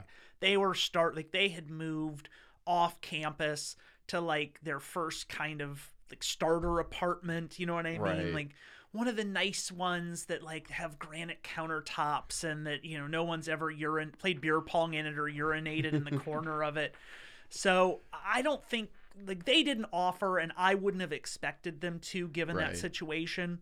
Um but uh, actually, uh, we'll get we'll probably get to it either today or or if, if this goes on forever at some other point. But we'll get to. Uh, um, I actually end up living with them again for a short period of time, but Okay. that's because there was another issue in my life that happened. But uh, we'll get Yeah. to that at some point. So, so the assumption, real quick, was that they were just friends that weren't, you know, married. yes, They were hundred percent. just Yeah, yeah, yeah. It was just two like two people who Yeah, I that you knew. and it's Right. like, oh, the the move could have been just living with them, Right. right? Like the spare the spare room in their situation was like her craft room slash like where her mom stayed when the Yeah. you know when they were in town kind of a thing. So it's a different dynamic than um than uh like just having two guys that had a spare room that were just like you know Undergrad all over again. yeah, exactly. Yeah, it was not that. It was uh there was like there was like dinner at six o'clock kind of a th- you know what I mean? Like that was it the wasn't vibe beer of this place. pong at six o'clock. It, It, was, was, not. dinner. It was dinner, right? It was like, oh, we bought a rotisserie chicken and we're going to eat this with some mixed spring greens and stuff. You know, it's like, yeah, it was it was adult stuff. Yeah. It's like one of the first times I actually was living an adult life. I was like, look at this. I feel very fancy.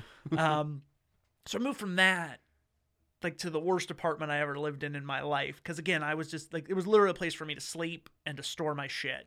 Yeah. Um, uh, this is a, I find this to be interesting. Um, in my time at OSU, which was it was all told it was seven years. It was five years of undergrad and then two last two years of law school. Um, I actually had my apartment broken into on three separate occasions. Um, nice. Yeah, yeah. So the first time was when I was an undergrad. It was my fifth year. Uh, my uh, my girlfriend at the time and I coming back. It was maybe 10:30, 11 o'clock at night, and um, the front door was slightly ajar. And there's no reason for that. I No. lived I lived alone, and I was like, I and you closed it on the way out. well, and that was the thing. I was like, did I not shut this? Like, you know, and then I was like, maybe the landlord is in, you know what I mean? So I Yeah. open it up and I don't see anything out of sorts, but I go into my room and my wallet is on the ground. And I was like, I didn't leave that there. And I look at the desk and my laptop is missing. And I look at the TV stand and my um my Xbox is is missing and and that kind of stuff. And then I look back into the uh kitchen and I see that the back window's been broken out. So what I assume is someone broke out the back window, came through, took the stuff and then walked out the front door.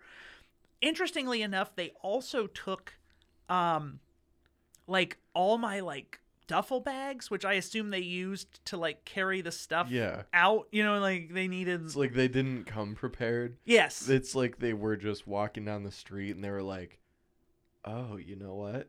I was gonna go get, you know, McDonald's, but that window looks like fun to break." Yeah, more like meth Donalds. Like they were probably gonna get that, and they needed some extra money. But uh, Right. so that's the first time it happened, and um, also when I lived in that place, my roommate. Th- later, I got a roommate, and uh, he had his car broken into, and they stole. And this is maybe the worst theft in recorded history. They stole the garage door opener to his parents' house in Orrville. what what we guess is that in the dark maybe it looked like an ipod at the time or it looked like some sort of like mp3 or a, like a cell phone because like back then they were bricks you know Right. and so they must have saw it like sitting in the cup holder and they must have they broke the window and must have just gr- grabbed it and ran um, we actually later that day spent a chunk of time in the alley just walking up and down to see if maybe they had seen, looked at it and been like, oh, fuck, this is just a garage door opener, had thrown it down. because um, it wasn't, it, again, literally all he lost was that. It wasn't a big deal that he lost it, but like having to deal with getting a new window in his car and having to like tell his parents like hey you guys are down a garage door opener. Like we're gonna have to get a replacement. Like it was more just a hassle than anything. Yeah. um so that wasn't the best place ever to live. Um but so there I, I had it happen. And then my third year of law school i had the same apartment broken into twice Jeez. um, which was a real bummer. I Did you live in the same spot all three years? no, no. Okay. So I so that was the other thing. So I lived um my second year I lived in the worst apartment ever and I'm like I'm not doing that anymore. So I go and I get a better apartment. You know, like a two bedroom. I have all the space in the world. It's got nice carpet. Like I've got like a living room. Like I felt like I was just it's for one person I have a two bedroom. Like I had an office, I had a sleeping space. I'm I'm living the dream. I go home for Labor Day weekend, you know, long weekend, and I left on like a Thursday. I uh, got back on Monday. Again, same story. Front door slightly ajar, and I'm like, "Fuck." I open it up. My place is trashed. I mean, they probably spent the whole weekend like going through everything. Like they took all my electronics and like I had a 32 inch CRT like RCA te- like shittiest television. Like now by this standard like the shittiest Yeah. television ever. They just pushed it over onto the ground because they were just trying to get they were just trying to get like I, I assuming they were just trying to get all the electronics unplugged. So they were just like fuck this TV and just like knocked it onto the ground so that they could steal everything. Took all my D, you know, this is back when DVD box sets and like video games came in discs and stuff. Yeah. So they took all of those. Um, again, uh, luckily, no, they took the computer because I didn't take it with me because I wasn't going to use it. Um, you know, took just all sorts of stuff. Uh, that was, I mean, and again, the, the worst part about all these is each time someone would take the computers, like I'd lose all my photos, I'd lose like all my papers, I'd lose like everything. We'll get to that in a second. But, uh, and just the, like, you don't feel right being in the place. And again, and this is uh, true to form, they took all my duffel bags and they took all my, took my luggage so that they could wheel all of my stuff out, like, without like any, without anybody noticing, I assume. Yeah. The one thing they didn't take though, and this is so this is way back, you know, again, this is uh, like 2010. They did not take my very modest alcohol collection. Um and you know, cuz I would have I would have I would have been like I'll take a bottle of this to celebrate, you know what I Yeah. mean? Um I just scored all this dude's DVDs and video games. Yeah, I'm you know. gonna take this too. take this too. Yeah, they didn't get my bottle of uh they didn't get my bottle of, I had I had a bottle of Eagle Rare and a, a bottle of uh, of Blanton's. For those of you that know Blanton's on this, I'm sure it's a real real big ticket item there. But uh, but you know, again, I was in college, I was in law school. That back then, those were fines. Yeah. Um, the bur- bourbon market wasn't what it's like now. Uh, but but they didn't take those, and I was like, okay, well, that was stupid. I would have taken those, and just as like a victory drink, they didn't take my bottle of Jameson or my bottle of Grey Goose vodka. You know, all the just the basic stuff you can buy. living living the high life as a college student. Well, you know, I didn't drink a ton, so I was like, if I'm gonna drink, I'm gonna drink something. Drink that- something good. drink something good. So like, no.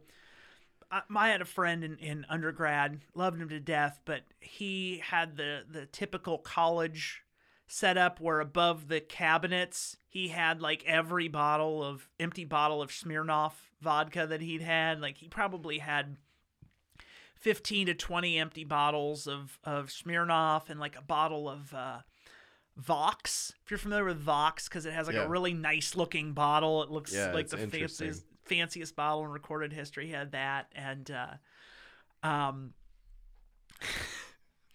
I'll tell a quick story about him actually, just because why not? Let's go So- for it. um he was uh, he was Jewish. Uh, he is Jewish. I you know I don't know why I said he was. He was at the time. He probably is now still. Um, Okay. Definitely is now still. But uh, he had this girlfriend, and she came to visit him. He had met her at um, some uh, some like uh, I'm trying to think of how to best describe it, like a like a college program for Jewish students. Um, Okay.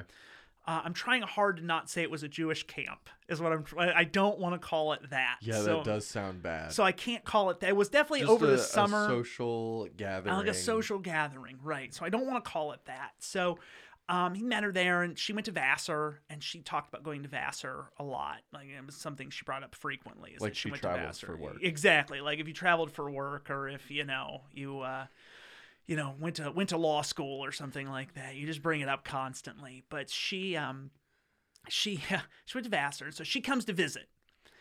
and she was like, "I'm gonna make my famous potato latkes," and um, you know, potato latkes are this delicious food that transcend religion. Um, anybody Absolutely. anybody can love a good potato latke. What's not to love about onions and shredded potatoes that are fried into little pancakes and then served with applesauce and sour cream? Like they're they're to Oh, die for. So good. So my friend uh, Drew, who is um, so my friend Jason is is the guy with the girlfriend. My friend Drew is um his roommate, and then it's it's me. We're very excited. Like all three of us are very excited for these potato latkes. Like we're just like, yeah, I love a good potato latke. Let's do it. So she's like, yeah, I'll make enough for everybody. It'll be it'll be the dinner. And so she Gonna be a go- lot. She goes to make them and she either i'm not in the kitchen so i don't know what she did but she either didn't oil the pan or she didn't oil the pan enough. And this is back undergrad living so like apartments with like smoke detectors built in. This thing is just going off hardwired. There's no way to turn it off. Like we got one person in there fanning it trying to get it to stop going off. Just bla- blaring. We've got the neighbors cursing at us and telling us to turn that goddamn thing off and like, what the fuck's the matter with us? so it's smoking something fierce. Like it smelled like grease, burnt grease in that apartment for probably a month to six weeks after. Ugh. It's so gross. But that's not the best part of this story because she serves us the latkes anyway. they're they're burnt to shit. They're the worst things I've ever tasted in my life. And my friend Jason, God love him, wanted to get laid by the Vassar girl bad enough that he's eating them and he's just like, "Oh baby, these are the best latkes I've ever had in my life." no. and Drew and I are sitting there just like scraping them into the trash. oh, and uh, they ended up they dated for like another two weeks after that, and then it was over. I I like to think it was the latkes, but I I don't know. I've Um, been like, you know what? Thank you so much, but I'm just gonna go to get a hash brown from McDonald's. somehow that would have been better. That would have been Yeah. so much better. Um, but yeah, I I just I. That's just a non sequitur story, but I just I Uh, I love love it. I love that. It's just my favorite. Like, oh, these are the best latkes ever. Oh, they were horrible. They were burnt to. Eating char off your grill that has been sitting there. They were they they were black. Oh, they were black, and I don't know why she served them. Like, I don't know why we didn't do a different batch. Like, I to this day can't fathom it. Like, I don't know whether she didn't realize that they were bad. I don't know, but uh, oh, they were they were horrific. It's it's deep frying potatoes. Like your oil has to be not like insanely hot, Right. but like up there. and you have to have enough of you have to have a decent layer. Yeah, you know, because you want to to a lot. Yeah, because uh, they need to be submerged. Right, exactly. You can't just like have. It's not like you're sautéing like broccoli. Like you Yeah. need a good amount in there. Yeah, you're like you said, you're deep frying them. Um. So the third time my apartment got broken, getting back on. So the third Yeah. time it got broken into, um, I'm in the same place I was the second time it got broken into. I literally left to go to Kohl's to buy a dress shirt. So I'm gone. I'm on. I go to the Kohl's on Olentangy River Road, right by North uh, North Broad Street, Northwest. Uh, yeah, was it Northwest? Uh, it takes me ten to fifteen minutes to get there. I'm in the store. I'm I'm a man, which is lovely because I can know exactly what size shirt I wear, so I can walk right up to this thing. I can say I need it in this size, this collar, this sleeve length, this color. Do I have a 20% off coupon? Yes, everybody always does. It's Kohl's. Check out. I'm back in the car. Like it's 15 minutes there, 15 minutes in the store, tops, 15 minutes home. So I'm gone less than an hour, is the point of this story. Park my car, walk up. This time, the door is shut. So this time, I'm in a real spot and it's locked. So I unlock it Okay. my apartment was ground level. So I open up the door and I see that the back window, which is ground level, has been kicked in. like this is I can't stress this enough. This is middle of the day on a like a Wednesday. Like so, middle of the day on a Wednesday. It's five o'clock. It's dinner time. I was gonna go home and make dinner, so it's like five, six o'clock. Somebody kicked in the back window, and like nobody noticed that that was happening, or nobody cared. I don't know which, but they. This was a quick job. They must have known. All they did was grab my laptop and leave. Um, that was it. The only nice thing, by the way, about the number of of uh, uh, thefts that I was a part of, um, burglaries, was that I was getting a new laptop like every year. like I, I uh, the downside was I was losing my files like con- like crazy. The that was particularly bad because when they stole the laptop the third time, it was finals week, and I was like working on some law school papers, so I actually had to. Uh, I had to get I had to get uh, extensions on everything. I was like, hey, this got stolen. This is before like a lot of cloud computing. Like, luckily, I had some drafts saved in my Gmail so that I could, but they were half done or quarter Right. done. So I'm like, I have to redo it. So I took like some incompletes that got changed later. It was a disaster. I hated What, every what year was this?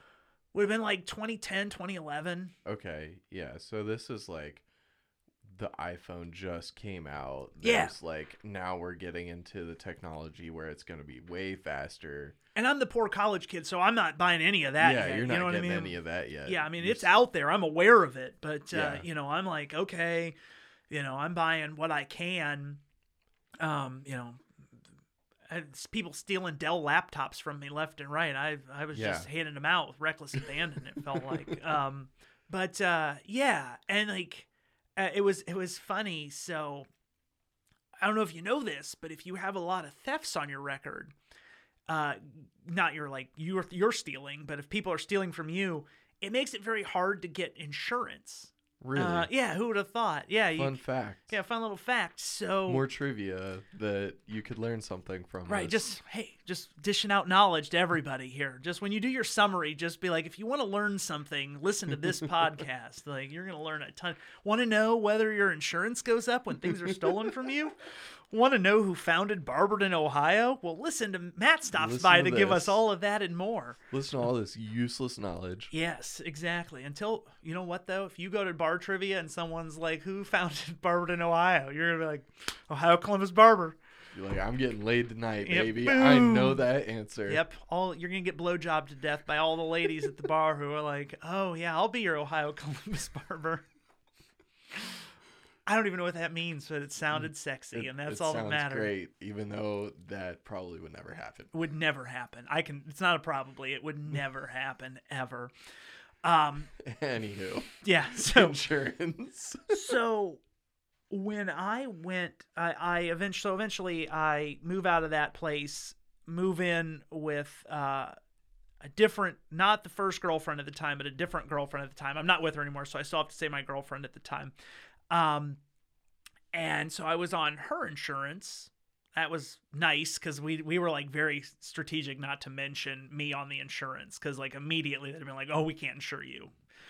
Um, but eventually I go get my own place and I could not get renter's insurance at my next apartment. When when she and I broke up, I had to get I guess I'll back up. So she and I, uh, we were together, we were living together, we were gonna get an apartment, like a different apartment together, and um, I was pretty sure we were gonna get married. Like that was that was the end of that. Like uh, uh, she was really cool. I liked her family a lot. Like they liked me.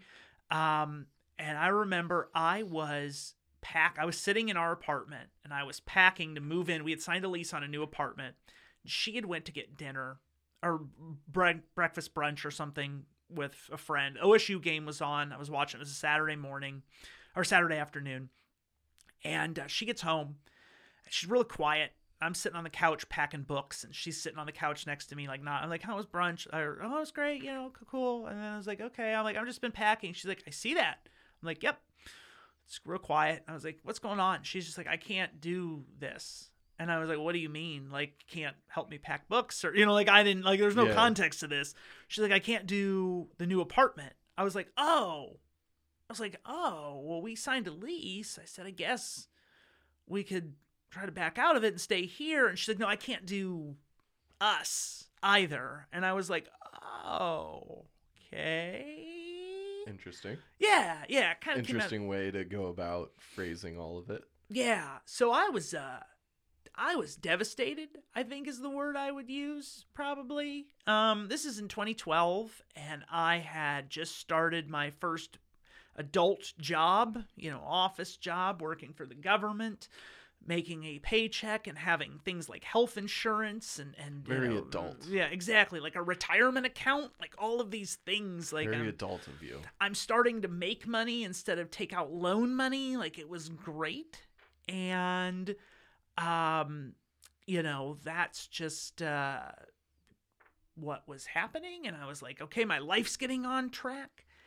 And all of the sudden that was dropped on me, so I'm immediately homeless again because I'm living in her apartment, but I can't stay there anymore. I don't Yeah. want I don't she tells me I can, but like You don't want to. I don't want to, Yeah. so I'm immediately homeless again. Um, I call my friends, the same friends that took me in before. They were getting back that very day from a trip that they had taken. They were at the airport when I called them and said, "Hey, things are over.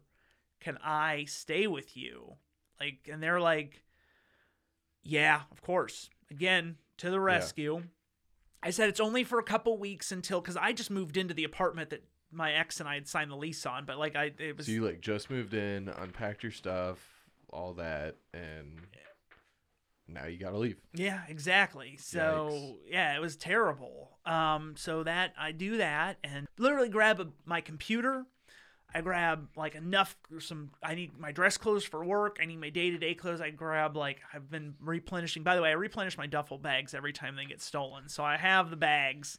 Uh, I fill like three or four duffel bags full of like just clothes, grab a couple of suits, um, you know, grab some electronics and I'm I'm out. And I go and again to one of the they're now in a they're now in a new house. This is like their house where they're gonna like start a family. You know, I'm s- again I'm that weird guy that's now staying in the Now you're staying Bedroom. in the basement. No, I'm I'm the creepy guy. I know I'm staying in the bedroom that's gonna be like their kids' room someday. You know what I mean? Like that's where I'm at. Um, and it was, it was not where I thought my life was gonna be at that point. Like it was definitely a 180 from where I thought I was gonna go. Yeah. And you know, you're, I was. Just like I said, I was gonna get married. We were gonna have an apartment together. We are gonna have a new apartment together. Like things were gonna, you know, I had my job. Like she was gonna graduate and get her job, and we were gonna have a life. And immediately it was, I'm staying in my friend's spare bedroom that will someday be like their kid's nursery. Um, like you know, I mean, like literally, like the bed wasn't even made because they weren't expecting me and they were just getting back. Like I beat them there. I was sitting in their driveway before while they were getting back from the airport because Wow. that's that's how that fast. that's how that was the turnaround. That's that's they were across town and they lived in Hilliard, so they were across town at the airport. I was living um like just south of Dublin, just south of OSU Airport. Um like that's well, but the old Fox and Hounds apartments, I don't know, they're in Kenny and Henderson, but uh, you know, Yeah, I was yeah. I was like right across from the Governor's Square, which is like a fancy, place. Fancy. There's a, a strip club Cahoots that used to be over there. Um, in my naivety, I thought Cahoots was like a was like a Hooters or like a Roosters. I didn't realize it was a strip club, and I I no, uh, I I didn't know like. Yeah. Cause like they used to have a billboard that was like you know like I forget what it said but it was like you know like a mouth something like more than a mouthful or something like that. I thought it was like oh that's like the food Oh yeah. and someone They're was like making like giant cheeseburgers or Right. something. and someone was like that's about breasts and i was like oh got it got it but i i, she you know like i said maybe that's why she's my ex but i had said to her one time like we should go to cahoots and she's like i'm not going to cahoots and i was like well, we've never been there and she's just like that's a strip club i'm like i think it's a restaurant and she's like no it's a strip club and she was and i said no i think it's a restaurant she's like well, why don't you google it and I Google it, and you know, it's like, uh, yeah, the girls there are always really great. You know, I always have plenty of singles, and sometimes they have coupons. And so I was like, okay, always need plenty of singles. Sounds like a strip club. The girls there are great. That could go either way. Sometimes they have coupons. That could go either way. and then one guy's like said something about a private room or something. I'm like, okay, I'm with you. This is a strip club. Like you were you were right on that one. Like I I am I was we should not go there. It would be creepy and kind of weird. Yeah. Um uh, but here I'm gonna pour, pour one out for cahoots because it doesn't exist anymore. And I Yeah, poor cahoots. This is a fast forward uh, just again completely non sequitur no one's if you were trying to chart my life based on this narrative like you're going to be all over the place It is Yeah. all over the damn place. recently and by recently i mean like within the last like four or five years my um my current girlfriend and i and i people always when i say current girlfriend they're like what do you mean your current girlfriend like makes it sound like it's not gonna it's not gonna last it's like no it'll last but like it's the best way to describe as opposed to like a former girlfriend like Yeah. the one i am person i am currently seeing she and I were driving on 161 in, in northwest Columbus, and there was a billboard for Cahoots. And Cahoots' billboard like had a picture. I don't remember. It was like rainbow stuff, and it was just like very weird. But then at the bottom, it said it had the hashtag sign, you know, and hashtags are a way to get things. It was hashtag, then then just the word trending. And I was like, and and so we always thought that was hilarious because like they clearly don't understand how hashtags works because the point of your hashtag is supposed to be hashtag and then something that you want to trend. Right. But if you just do hashtag trending, like that could be anything. Like nobody's going to use hashtag trending. Um, and I just always thought that was like whoever was running the the social media platform for, for Cahoots. There's a reason it closed because they did not understand They at were all. probably a boomer. Yeah, they did not understand at all how to make that work. Um, so that non sequitur side. So back to 2012. You know, like I said, I'm I'm homeless again. You know what I mean? Like I'm living Yeah. in somebody's spare bedroom, but I'm I'm homeless. Like if if they didn't have as nice of a setup, I'm sleeping on a couch. Um, found an apartment though, and you know just made up a different life, you know. So now here I am living by myself. I still have that job, so that's good. I'm still making my money, and um, not a lot of money, but I'm making some money, and I now have an apartment. I'm piecing everything back together, and uh, Still have your laptop intact. I have my this time I have my laptop. Nobody stole Yeah. anything. And Um, all the duffel bags. All the duffel bags, like iterate version like four of duffel bags. you know what I mean? Uh, Your DVD and video game collection collections are are intact. I have the intact. Okay. probably the, I don't know PS3 by this point. I don't know Yeah. what I don't know what PlayStation I would have been on in 2012. Maybe two. I don't remember when they came out. But yeah, I've got the PlayStation. I'm, I'm able to watch. Uh, if it was the PlayStation, I'm watch Blu-rays on it. This is fine. There I wasn't. go. I wasn't one of those people that when Blu-ray versus high def DVD HD DVDs came out, I wasn't like yeah HD DVDs, laser discs, Betamax. Like give me all of those. I was like no, let's go with the Blu-ray. Um, so I had those and. Uh, you know, and that that was that was that point in my life, and um, I'm trying to think where I want to go next because like that, it's kind of just I think I just existed for a while. You know what I Just mean? kind Like of like, did your thing and yeah, like after after that, like I I wasn't really I was with the the I was with the person I was with for like three years, so I like I wasn't really looking to date. Like I was just Yeah. kind of like I was trying to just get reestablished and trying to I guess to a certain degree figure out like who I was as a person, I guess, like and, Yeah. and why that had happened, and you know, doing uh, like your own soul searching. yeah, just just happy being single and happy trying to like just learn the, like get better at my job and learn that and just like you know um, hit the gym more and just try to be more active and just try to start finding um, you know Derek mentioned in his in his podcast the other day that uh, uh, you know you meet people through hobbies a lot he meets a lot of people through hobbies and and, Right. and and it's the old old axiom that I think a lot of people realize as they get older where when you're in school, like when you're in high school or even elementary school or middle school, like you're kind of foisted upon people. So it's easy to make friends. And then when you're in college, there's like social groups and there's classes and there's group projects. And so you're, it's, again, still kind of easy to make, fr- you're all in the same gener- geographic location Mm-hmm. and you have all this time. So it's like really easy to make, make friends. But when you're an adult, man, it sucks.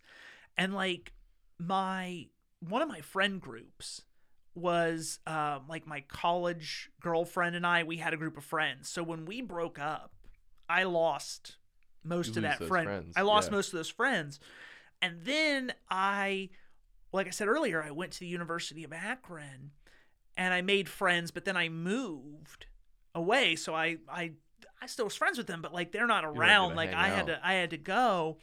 And also, I grad, you know, I graduated undergrad from OSU. The friends I did keep, friends I didn't lose in the divorce, um, they all moved. Like one of them went to go live in Michigan, one of them went to go live in um, Texas, one of them went to go live in D- like they moved around the country. So like I still had these friends, but they were long distance friends now. So then, like I said, I go up to Akron, I make a whole bunch of friends, but then I leave them to come down to OSU. I finish out the last two years of law school at OSU. I had a couple of friends, but again, like I said, it was way more cutthroat. So it was, and they had already, after the first year, had already kind of all created their cliques. So nobody was really looking to add me to their their crew. So I uh, didn't really have that. And then I had my uh, uh, the girl I was just seeing that just dumped me, and we had a set of friends, and I lost a bunch of them in the divorce. So I'm in it, late 2012. I uh, I'm living by myself. I don't really have a lot of friends in Columbus, and it was kind of a lonely time. Um, Yeah. And so I'm like working on what kind of things can I get into to maybe make some friends here and there. Um, and honestly, that's probably the time where I should have gotten back into comedy. Um, because I could have like gone up and I probably could have worked through some of my feelings and things like that. But I just didn't feel funny at all. And I Mhm. just didn't want to. Um, and so I just didn't. I, I didn't get back into it at all. Um, it is it is it's it's ironic though. I've I I like to say that I've never gotten out of comedy. Like I don't do it, but I do on my phone. I have a file. It's password protected because I don't ever want anybody to read all of the stuff that's in here. But uh, I'm I'm pulling it up just so I can kind of show uh, our our leader here. I have one. Our leader. Yeah, I have a I have a file. He can see it. Uh, it's labeled stand up routine, off to the side there Yep. Yep. And uh, it's, it's locked and it has anytime i think of something funny i write it so i have so there's bits in there. so there's, There's bits all my bits are are in there and Yeah. i'm scrolling it so that he can see short, like one, two liner. yeah it's just stuff to recall my it's just stuff to like it's a one or two it's not written out Yeah. um, it's just one or two things that will jog my memory into the joke or into the bit that I want to do. Um, it's actually, it's interesting. It's a, it's a. I picked up, uh, I picked up this tactic on how to remember or how to write stuff out. Um, I used to be a terrible public speaker. I was, I was terrible. I would be that kid with the note cards where I'd write everything on the note cards and I'd get up Yep. there and I'd shake you and it would read the note cards and then and if and if I missed a word, like I'd have to completely redo it. You know what I mean? And so it was terrible. And when I was at OSU, um, I was on the committee to welcome um, one of the commencement speakers, and it was Bill Clinton, uh, former president at the time. And it was when um, was when Hillary was running for president the first time, not the not the most Not the recent, time. Yeah, yeah. it was the first time. And he was giving the commencement address. So we welcomed him and we got to talk to him and just kind of chat with him a little bit. And he was exactly like you would picture him. He just was a bullshitter. He just would sit there and just talking about anything, talking about nothing, just hanging out like as fuck. just having a, and just having a good time. Like it was, we were not having any real conversation, and it flew by, and it was just. I mean, he was a, he's a charming man. You know what I mean? Like, uh, just a very captivating individual. But so he had his. I'm gonna say this loosely. He had his speech that he was gonna give, and like I saw it in his hand, and it was just a note card with four bullet points. Like each bullet had like two or three words tops.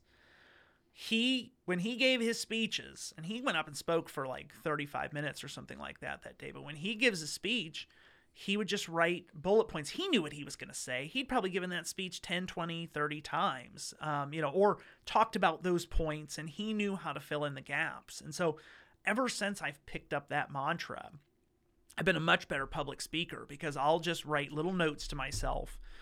I don't try to read them. I don't try to like do word for word. I know what I want to say, and then I just I just kind of go from there. And so that works very well for me. Yeah, that's that's a good tactic to pick up on. I think uh, I'm actually, I haven't done any sort of public speaking. This is the closest thing I've done to public speaking since college. But that is like I I was the same guy where I wrote Yeah. literally everything on the note cards. I would go up, I would stare at the note cards. I'd look up two or three times at random people Because that's what you're supposed to do. yeah, and I would say um a lot. Yep. And I wouldn't pause. I would just read everything super fast, and then go back and sit down. Be like, that's it, done. Yep, exactly. And and you know that people are picking up on your nervousness and you know people are picking up on like your stammering a little bit Mm-hmm. and that makes it worse cuz now you're in your head and you're doing that. I, you know, when I was in You're already anxious, and you're making Yep. yourself even more anxious, which is making you more anxious. yes, and it just it's a snowball. Yeah. And so I feel like once I picked up on that tactic, um, it helped out a lot. And and and you know what's funny is I already kind of knew that because like when I was doing the com when I did the comedy, even that first day with the napkin, I didn't write out my bit. I wrote out notes or things I wanted to talk about and I did it. But for some reason my brain didn't say you could use this in your life. Like, you know what I mean? Like, this isn't, you don't have to just do it here. For some reason, giving a presentation about the Battle of Waterloo was different than doing a bit about trying to catch a bus for me. Like, it was like, no, no, that has to be written down. Like, Yeah. that has to have everything word for word. Yeah, I I can totally understand that because I could, you know, I could live through the whole bus stop bit, right? Like, Yeah. that's something simple. But the Battle of Waterloo, I know fuck all about. And, that's true, I'm- right? I'm already bullshitting my paper. I can't bullshit the speech, right? Like, I don't know exactly what happened, and I'm just, you know, kind of copy paste, but not plagiarize. Like, all right, I read something, you rewrite it in your own words, right? And it, you just do it to get the grade. That's true. I mean, absolutely. Is it's you're you're at that point just trying your best to talk about something that you are no expert in. Yeah, at all. You don't know you're you were assigned it. It's not something you want to talk about. It's not something that if given the choice you would you know just mention in casual conversation and so you feel like you're a fraud. right. And that's how I always feel anyway. Like when I'm talking about something that I'm not an expert in, or something like when I was giving class like debates or class papers, I don't know anything about the Civil War. Like I said, I was terrible at memorizing all of these dates and things like that. I have a great memory, but like I have a great memory for stuff I need to know, not like Yeah. stuff I don't care about. or and- random trivia. Yes. and so for me, it's I feel like when I go up and I'm trying to talk about the Civil War, I'm a fraud. Like you can get this anywhere else and it's going to be better than what I'm giving Exactly. you. Like you don't want this from me. I'm no expert on the Civil War. Um, but something I am an expert on, I know, and that's the other key to giving a good presentation is when you walk up there, know that there's nobody that can ask you a question that you can't answer. Know that there's nobody that can trip you up. Um, you know, in my job, I do a lot of public speaking. Like I there are um I hate to say this out loud, but there are like videos of me on YouTube that are my work does that are like me talking about various uh tax topics. I do a lot of tax law, so there's uh, you know, tax topics and things like that where you can see me giving presentations on all of that kind of stuff. Yeah, And I know when I go in that nobody knows more about this than me and nobody can trip me up with a question. And so I don't have any fear when I do a presentation. Like it's just not it's impossible. And so that's very useful as well. You know, if, if you really are an expert on something, then no your presentation you. yeah, your presentation should be easy. And and I've learned too, and this is something people don't realize, like because there's always somebody in the audience that tries to throw you off your game when you're giving a presentation. Either they do it on purpose or they or they just are an asshole. You never know which. But um, one of the most powerful things you can say to somebody is, you know what, that's a great question. I don't know the answer, but I will try to look into that and get back to you. And that's acceptable. Like, Yeah. you know, that's a perfectly fine. If you're giving a presentation in front of the board of directors, or if you're even just talking to somebody like, you know, out on the street and they're asking you a question, you're like, you know what? I don't know, but I can get back to you on that. And Yep. it's super easy. And unless the person really is the worst, uh, it works every time. Yeah, and you'll either get back to them and they care about it, or they actually don't care, and by the time they left the room from your speech, they don't they don't even remember. Yeah, exactly, Exactly. Best case scenario, right Best there. case, they forget that you even existed. Like, You're they I were. don't have to put in effort to figuring out the answer to this question. Yeah, exactly.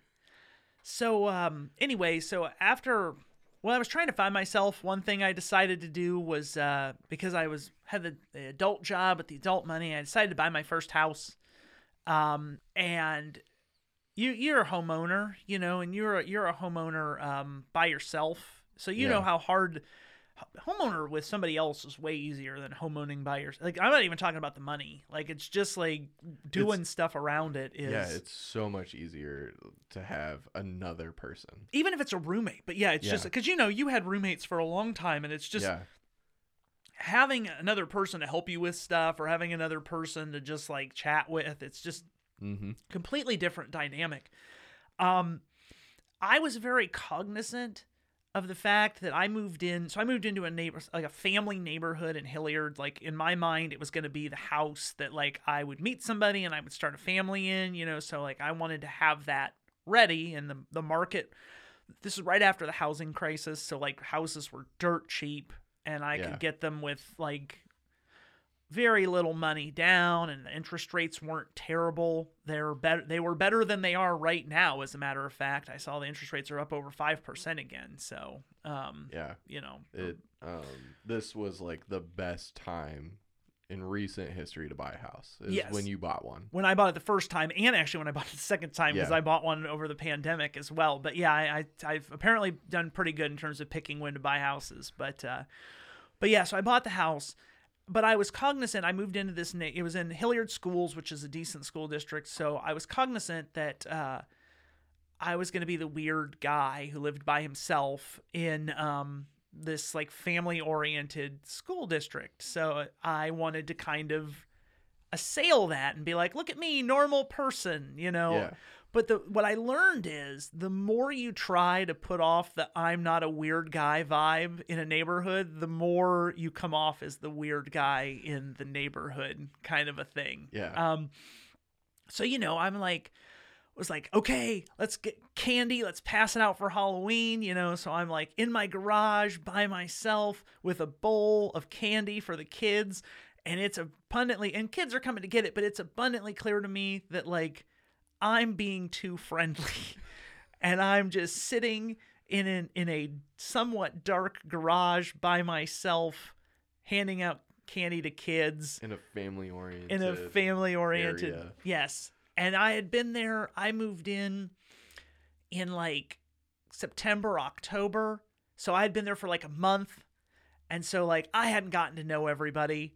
And it was just very like people were like oh you're you're new to the neighborhood aren't you yep i am and they're like okay well what's your name and like what do you do and i felt like it was like 20 questions kind of thing and then as more people would come up they were asking me more questions Yeah. and uh It's like, how can I figure out as fast as possible this guy is not a pedophile? Right, exactly. And that's what it felt like. You know, one of the people from across the street was like, you know, well, my well, my ex-husband's a, a cop and so, you know, if we sometimes will he'll run license plates around here if, if need if need be to like check things. I'm like, I don't think he's allowed to do that, but okay, you know, that's good to know. like we because it was one of those streets that's not a through street, so it's like, yeah, when cars are here that aren't supposed to be here, we we check them out, you know, we when your car was new, we weren't sure, you know, who you were, so we we checked. I'm like, okay, thanks. That's I feel close knit thing. yeah, I feel welcome. You know, thank you for that. Um, but it was just so it was so weird. And again, it was another place that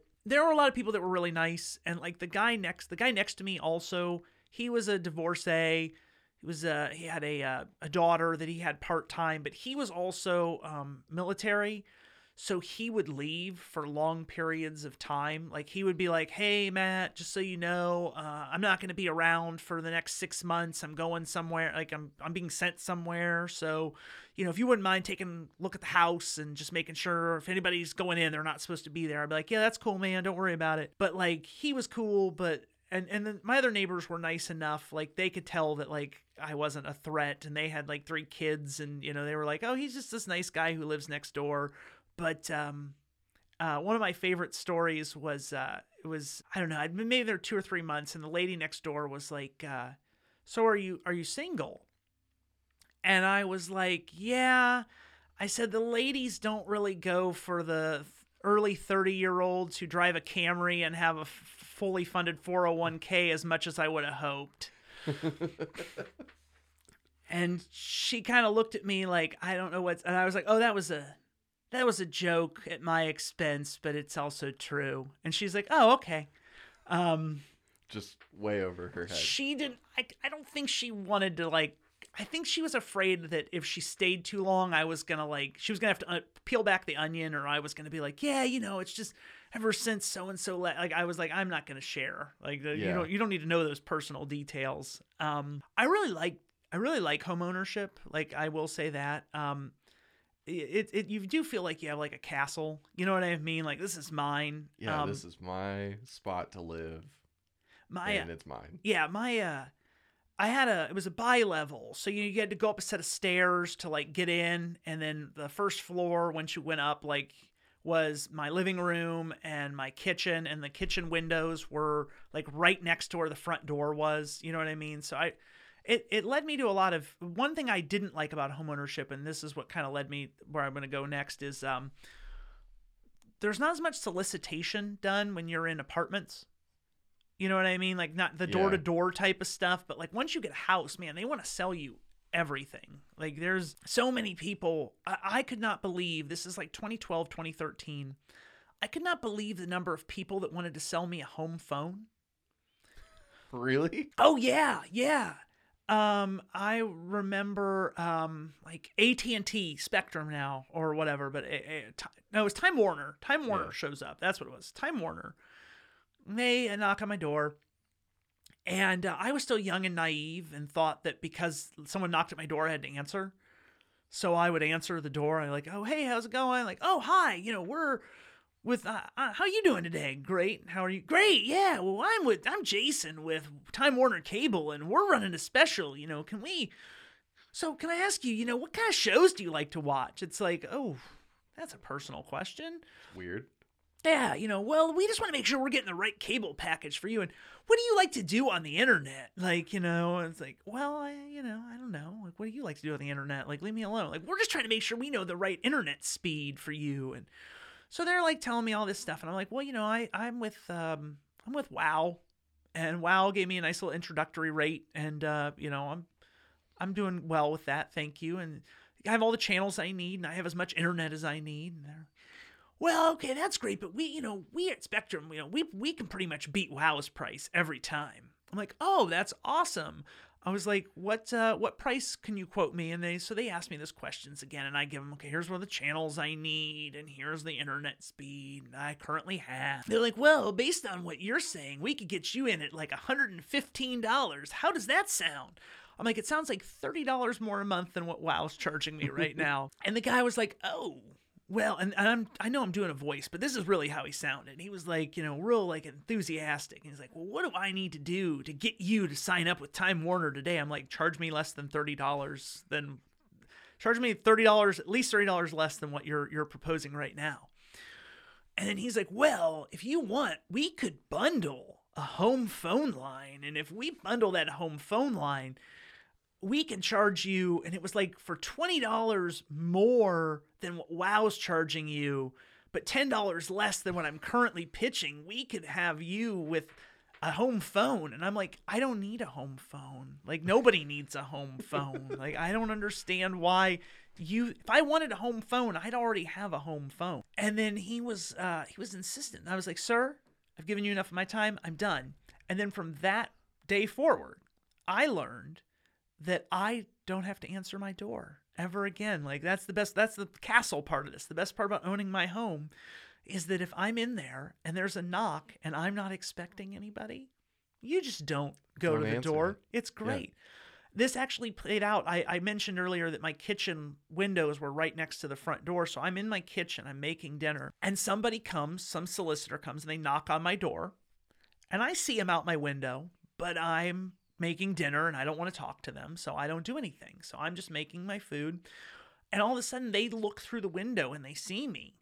and they're like, "Sir, sir, sir, do you have a minute to?" T-? I don't remember what it was. Do you have a minute to talk about like your long distance provider or some bullshit? And I just looked at them and I'm like, I'm in my house. I'm under no obligation to speak to you. And I just shut the window. That's awesome. That is fantastic. And and that was that was like the most empowering thing about home ownership was that I didn't have to speak to these people. Um sometimes Yeah. I would though. Sometimes if they were you know, particularly chipper or whatever, I would I would enter, I'd entertain myself by by having a chat with them, you know, because I'm always looking for a deal. So when they told like I you don't you would not believe the number of people who told me that they could beat my current price. They could always they could just beat my current price. I'm like, let's do it. You beat that price, I'm gonna go for it. So they would run me through the spiel, and sure enough, they couldn't beat the price on whatever auto insurance, cable, internet, whatever they were trying to sell. I had one person actually say to me, they had the gall to say, Well, can I see a copy of your bill? I don't believe that it's cheaper. I'm like, This conversation is over. No, you cannot see a copy of my you. cable bill to prove. Why would I lie to you about this? Like, what's my incentive? Get out of here. Um, I, I so I have a couple of fun stories Yeah. on these. I, I love these stories by the way. These are so fun just talking to people and how Yeah. they get like solicited or the scam calls. It's always fun to hear how people mess with them. Yeah, I should get like a sign that says no soliciting or like you know just that would like but then I I feel like that's my transformation into being the oldest person. Like earlier when we talked about being the grumpy old man, I feel like getting That the that's another that's another level. yeah, the no soliciting sign, you know, having the the voicemail. Like my grandfather, God love him, he used to his his answering machine was, "Hello, you've reached this number. We are not available to take your call. We do not s- respond to telemarketing or solicitation of any kind. If you are not part of any of that nonsense and have a valid purpose for leaving a message, you may do so now." Your grandpa was a genius. my grandpa was my grandpa was the no nonsense man to end all no nonsense. I love it. So you were gonna tell some you were gonna tell some stories. Yeah, yeah. So, um, when when I was in the a similar stage of my life, um, pre homeownership, I I actually had a nice car that I got a very solid below one percent interest rate on. Ooh, hello. Yeah. And um it was it was like 0.8 or 0.9. Like it was nothing. It was nothing. And ladies out there, just so you know, Cameron, unlike me, is single and apparently has great credit and a homeowner. So if anybody's looking, Right. um, you just go ahead and hit that go in the comments section there. Um anyway, back when like See, I love that because I caught you off guard with that comment. You did, Like I just you did. completely threw it. Yeah, and that's I'm trying to tell a story and you caught me off guard. yeah. Um. Anyway. You have like a 0.9 percent. You have a yeah. You have an over 750 credit score. We know. We got it. Who yeah. swoon? I'm I'm cool, Yeah. right? Uh. So. So when you know like bigger conferences were a thing before all this pandemic stuff, there would be like auto loan people at these conferences trying to sell you these new auto loans that are going to be a lower interest rate than Yeah. yours. And so I would go up to them. I'd be like, "All right, I got this car. I need a an auto loan." And like I wouldn't even need to go up. You know how hard pitch they or hard, yeah, they're hard pitches for these Yeah. sales. So, you know, they'd catch me or I'd walk up to them whatever, and I would have them go through the whole spiel, everything. We would go through the whole, you know, quote and all of that and they would get me that exact percent interest rate number and I'd be there for five to ten minutes, and I'd be like, "Well, you know, I was hoping for lower than like 0.9 percent, because that's what I'm at." And they would just look at me like I have three heads. and that that look right there is what made it all worth it. Yeah, absolutely. And and it's just you know to a certain degree I, I don't I don't mean to waste their time because like they're just doing a job but at Yeah. the same time It's Part- a, it's a sleazy job. yeah but like you know it's unfortunate that they get caught up in it but like for my entertainment you're gonna be here and live through this and and part of it is their job right like part of it is to talk to me and and you know you can go into it earnestly like i always when the people would come to my door I always earnestly was like, if you can beat my current price, I would be happy to switch. I have Yep. no brand loyalty to a Yeah. cable provider or to an insurance company or to a cellular phone company, anything like that. If you can offer me a comparable service at a same at a better price, it has to be better. I'm not going to switch to be at the same amount. Right. Um I'll do it. And for some reason, these salesmen never started with the most operative question, which is what do you pay right now? Cuz that's where they should have started, right? That like could end the que- that Yeah. could end the conversation. They could be on to a new pitch Same- immediately. in your scenario, if you went up to them and were like, "Yeah, I'm interested in a new auto loan," if the first question they said is, "Well, what's your current interest rate?" and you said 0.9, they could say, "Ooh, I'm going to tell you right now, we can try this, but we're probably not going to be able to beat that." Yeah. You know what I mean? and they are on to the next sales pitch versus sitting through me trolling them for 10 minutes. Yeah, but I think that to a certain degree, they build in the trolling. Like they Yeah. want the fact that they don't ask the question first tells me that they want the trolling, or that they're Yeah. okay with the trolling, or that the trolling is part of their business model. Um, recently attended a a timeshare pitch. Oh. So I I want to do that just so I can get the free vacation. Yeah, yeah, that's what that's what um uh, that's what Sarah and I did. Um, we went down to Florida, and um, normally when we go down to Florida, we stay with her folks. Um, Yeah. and we did this time as well, but we decided that we would do like uh, we were there for like uh, ten days, and three of it we decided we would do a long weekend at like a Hilton Resorts kind of a thing, you know, with like the cascading waterfall pools and like all of the nice amenities and you know massages and stuff like that. And so. Right. Um, but we, we ain't fancy, so we decided we would do it based on a you know time you know they pitch us to have a place to call our own at the Hilton Gardens type of a thing, and you know we'd endure like a four hour you know pitch on all the things that they have to offer. But what was funny about it, um, it was it was mostly harmless, right? You know, they find a really energetic guy to get us started. They pump us full of like carb, like banana nut muffins and other carbonated, uh, uh, high carb breakfast items, and then Yeah. They get a high energy guy to like tell us all the great things and how he wasn't even sold himself until one day he started looking into the benefits. And now he and his wife go everywhere. And there's pictures of them like you know in Alaska and there's pictures of them in like the Sudan and just they're just all over the place. But then we get down to brass tacks. We're sitting at a desk with you know a young uh, middle-aged woman who is basically what do i got to do to get you in a timeshare today type of a thing. Um but what's what's amazing about it is like just how much they won't take no for an answer and how much they direct the narrative.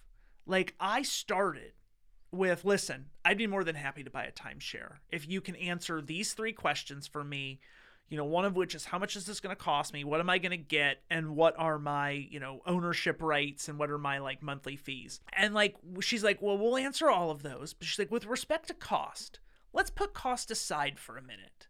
And i'm like no no no no. No no no no no. Cost is paramount. Like why would we put the one thing i care about aside for a minute? That'd be like if I were to, be, to say to you, like, hey, um, you know, if you could have one thing in the world, what would it be? And you're like, well, I guess I'm gonna say oxygen because I need it to breathe. I'm like, well, putting oxygen aside for a minute, like, let's Yeah. let's not worry about this thing that you absolutely do need. Like, what what would you want? Well. I guess then I'd, I'd probably want gravity so I didn't float away. It's like, okay, well, you just suffocated because you don't have any oxygen. You're like, but you just, you just told me to You put this just yeah. what the fuck like what happened? So i i just think that they're they're again it's the same situation where like if they really want to sell you and they don't want to waste time because then they make you feel like that was the thing about the timeshare pitch that's something to watch for. At the end of it they're gonna be like well you know i did just sit here with you for four hours and you're not gonna buy anything. And it's like that's on you that's on you i didn't want to sit here for four hours i would have been fine to leave like you made. I thought me this was gonna be 15 minutes. yeah, you, made it four yeah, hours. You, this is you. This is you doing that. Like I wanted to go. Um, uh, you think I'm excited about this? Like I'm not. Even, you're paid to be here. I'm not even paid to be here. You paid Yeah. a little less to be here because you didn't get commission on me. But you know, I don't know. And then then when she can't close the deal, she's like, "Okay, well, just let us uh you know let me we'll we'll get you out of here real quick and then the manager so i hear you guys are uh interested in buying. We are not. We told her we were not. Oh i'm sorry that must be another table. But while i'm here let's just why aren't you interested in buying that's literally how it's just so ridiculous. Like it's the most transparent thing.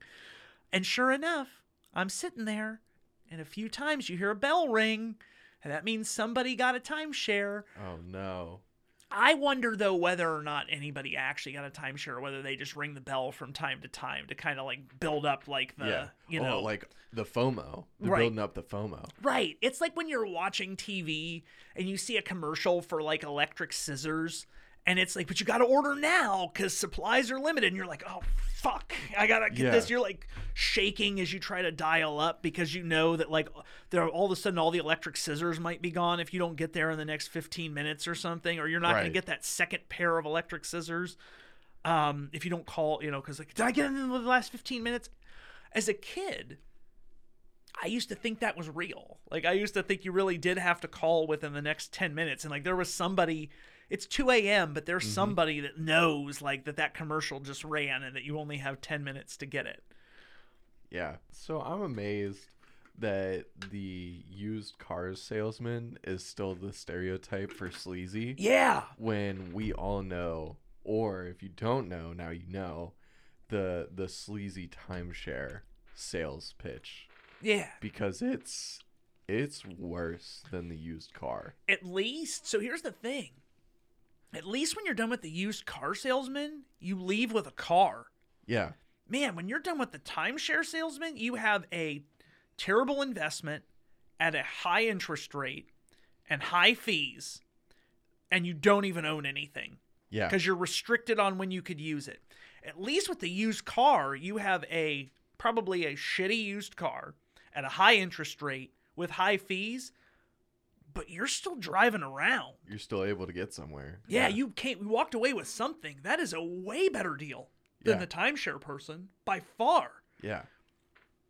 No, I don't get it. Um, speaking of uh, infomercials, um, this is an embarrassing story about myself. Um, you know, I, I give a lot of I, Cameron. You know, with our friends and stuff, I've known as somebody that, that kind of gives a lot of shit here and there. You know, making jokes and stuff like that. Yeah. But uh, I make jokes about myself too, because and I've done that a few times here, If you David. can't do it about yourself, you Oh, shouldn't do it at all. And if you can't take it about yourself, you shouldn't do it at all. I agree. Um, this is uh, about three years ago, four years ago. I'm watching TV in the morning. You know, it's, it's one of those situations where night before I watched a game, and so now it's on Saturday night, and so now it's Sunday morning, and so I turn on the TV and it's on that channel, Mm-hmm.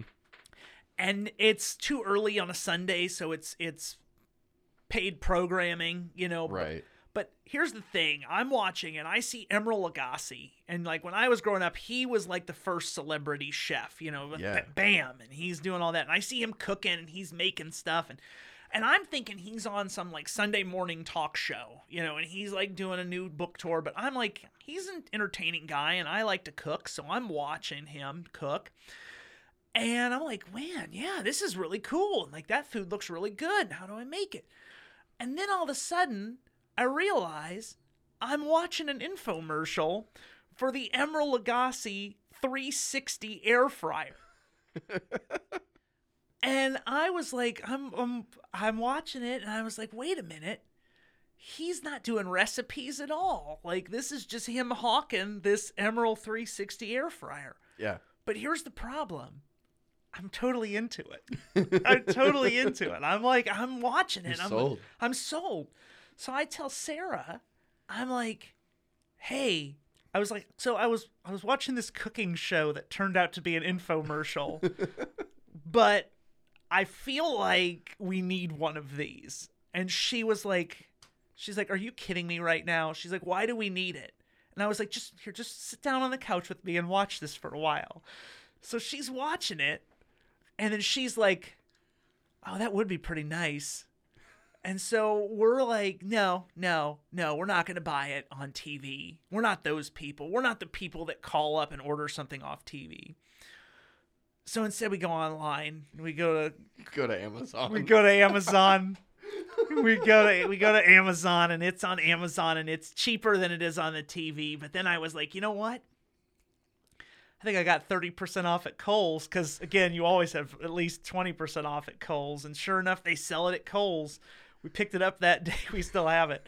Um, love the product, by the way. The Emeril 360 air fryer. Highly recommend. Um, Not sponsored. not sponsored. Not sponsored. No, not sponsored content at all. I do not get a kickback for that. Although I should. I wish I was. Right. Um, that'd be great. I probably should. Um, but uh, yeah. So that's the time I fell for an infomercial. Um, You know, when when you started that story as here's an embarrassing story about an infomercial, uh, I actually was thinking to myself, when is paid programming gonna like just not be on the air anymore? Because like who watches it? And then halfway through that story, I was like, oh fuck, it still works. it works. Yeah. It, It, it, it got you. it got me. It got it. You know what though? It's like it's one of those things. I mean, I don't inherently dislike advertising. I mean, the point of advertising is supposed to be to tell me about something that they think that I want or need that I don't know that I want or need. And that's what it was, right? It was I you know this is we had an air fryer but our air fryer was like one of those ones with like the big basket on the bottom. So like when you put your stuff in it all sits on top of each other. And so we were like if i wanted to make chick i love i have a great fried chicken recipe. Some people have called it restaurant quality. And so i love to make fried chicken. Um and but like I'd have to do it in like eight batches because I could only put like two or three pieces in at a time. You know what I mean? Because the basket wasn't big enough. And the one we bought has like multiple trays, so you can have three different levels of fried chicken cooking. So I can do the whole batch in one. Fancy. It is fancy. But like that was literally like I had been looking for something that would allow me to do that. And Boom. TV, infomercial, paid programming, um, paid prog is what my family calls it because we used to have the uh, the guide Mhm. and like the guide always clipped it to just say paid prog, so we've always called it paid prog. I like that. Yep. So paid prog, and Emeril Lagasse of all fucking people shows up. Just bam. bam by the 360. Um, yeah, it was. Uh, it was. did not expect to talk about the Emeril 360 today. Uh, just don't don't know what.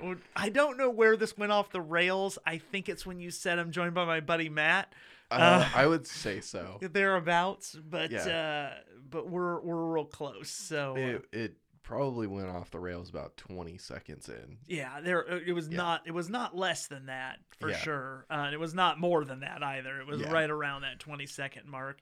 We'll have to check the we need like uh instant replay, you know, we need the old uh like the NFL refs to show up and take go back to the thing, rewatch it and be like, "Yep, there's where There it is. there it is right there."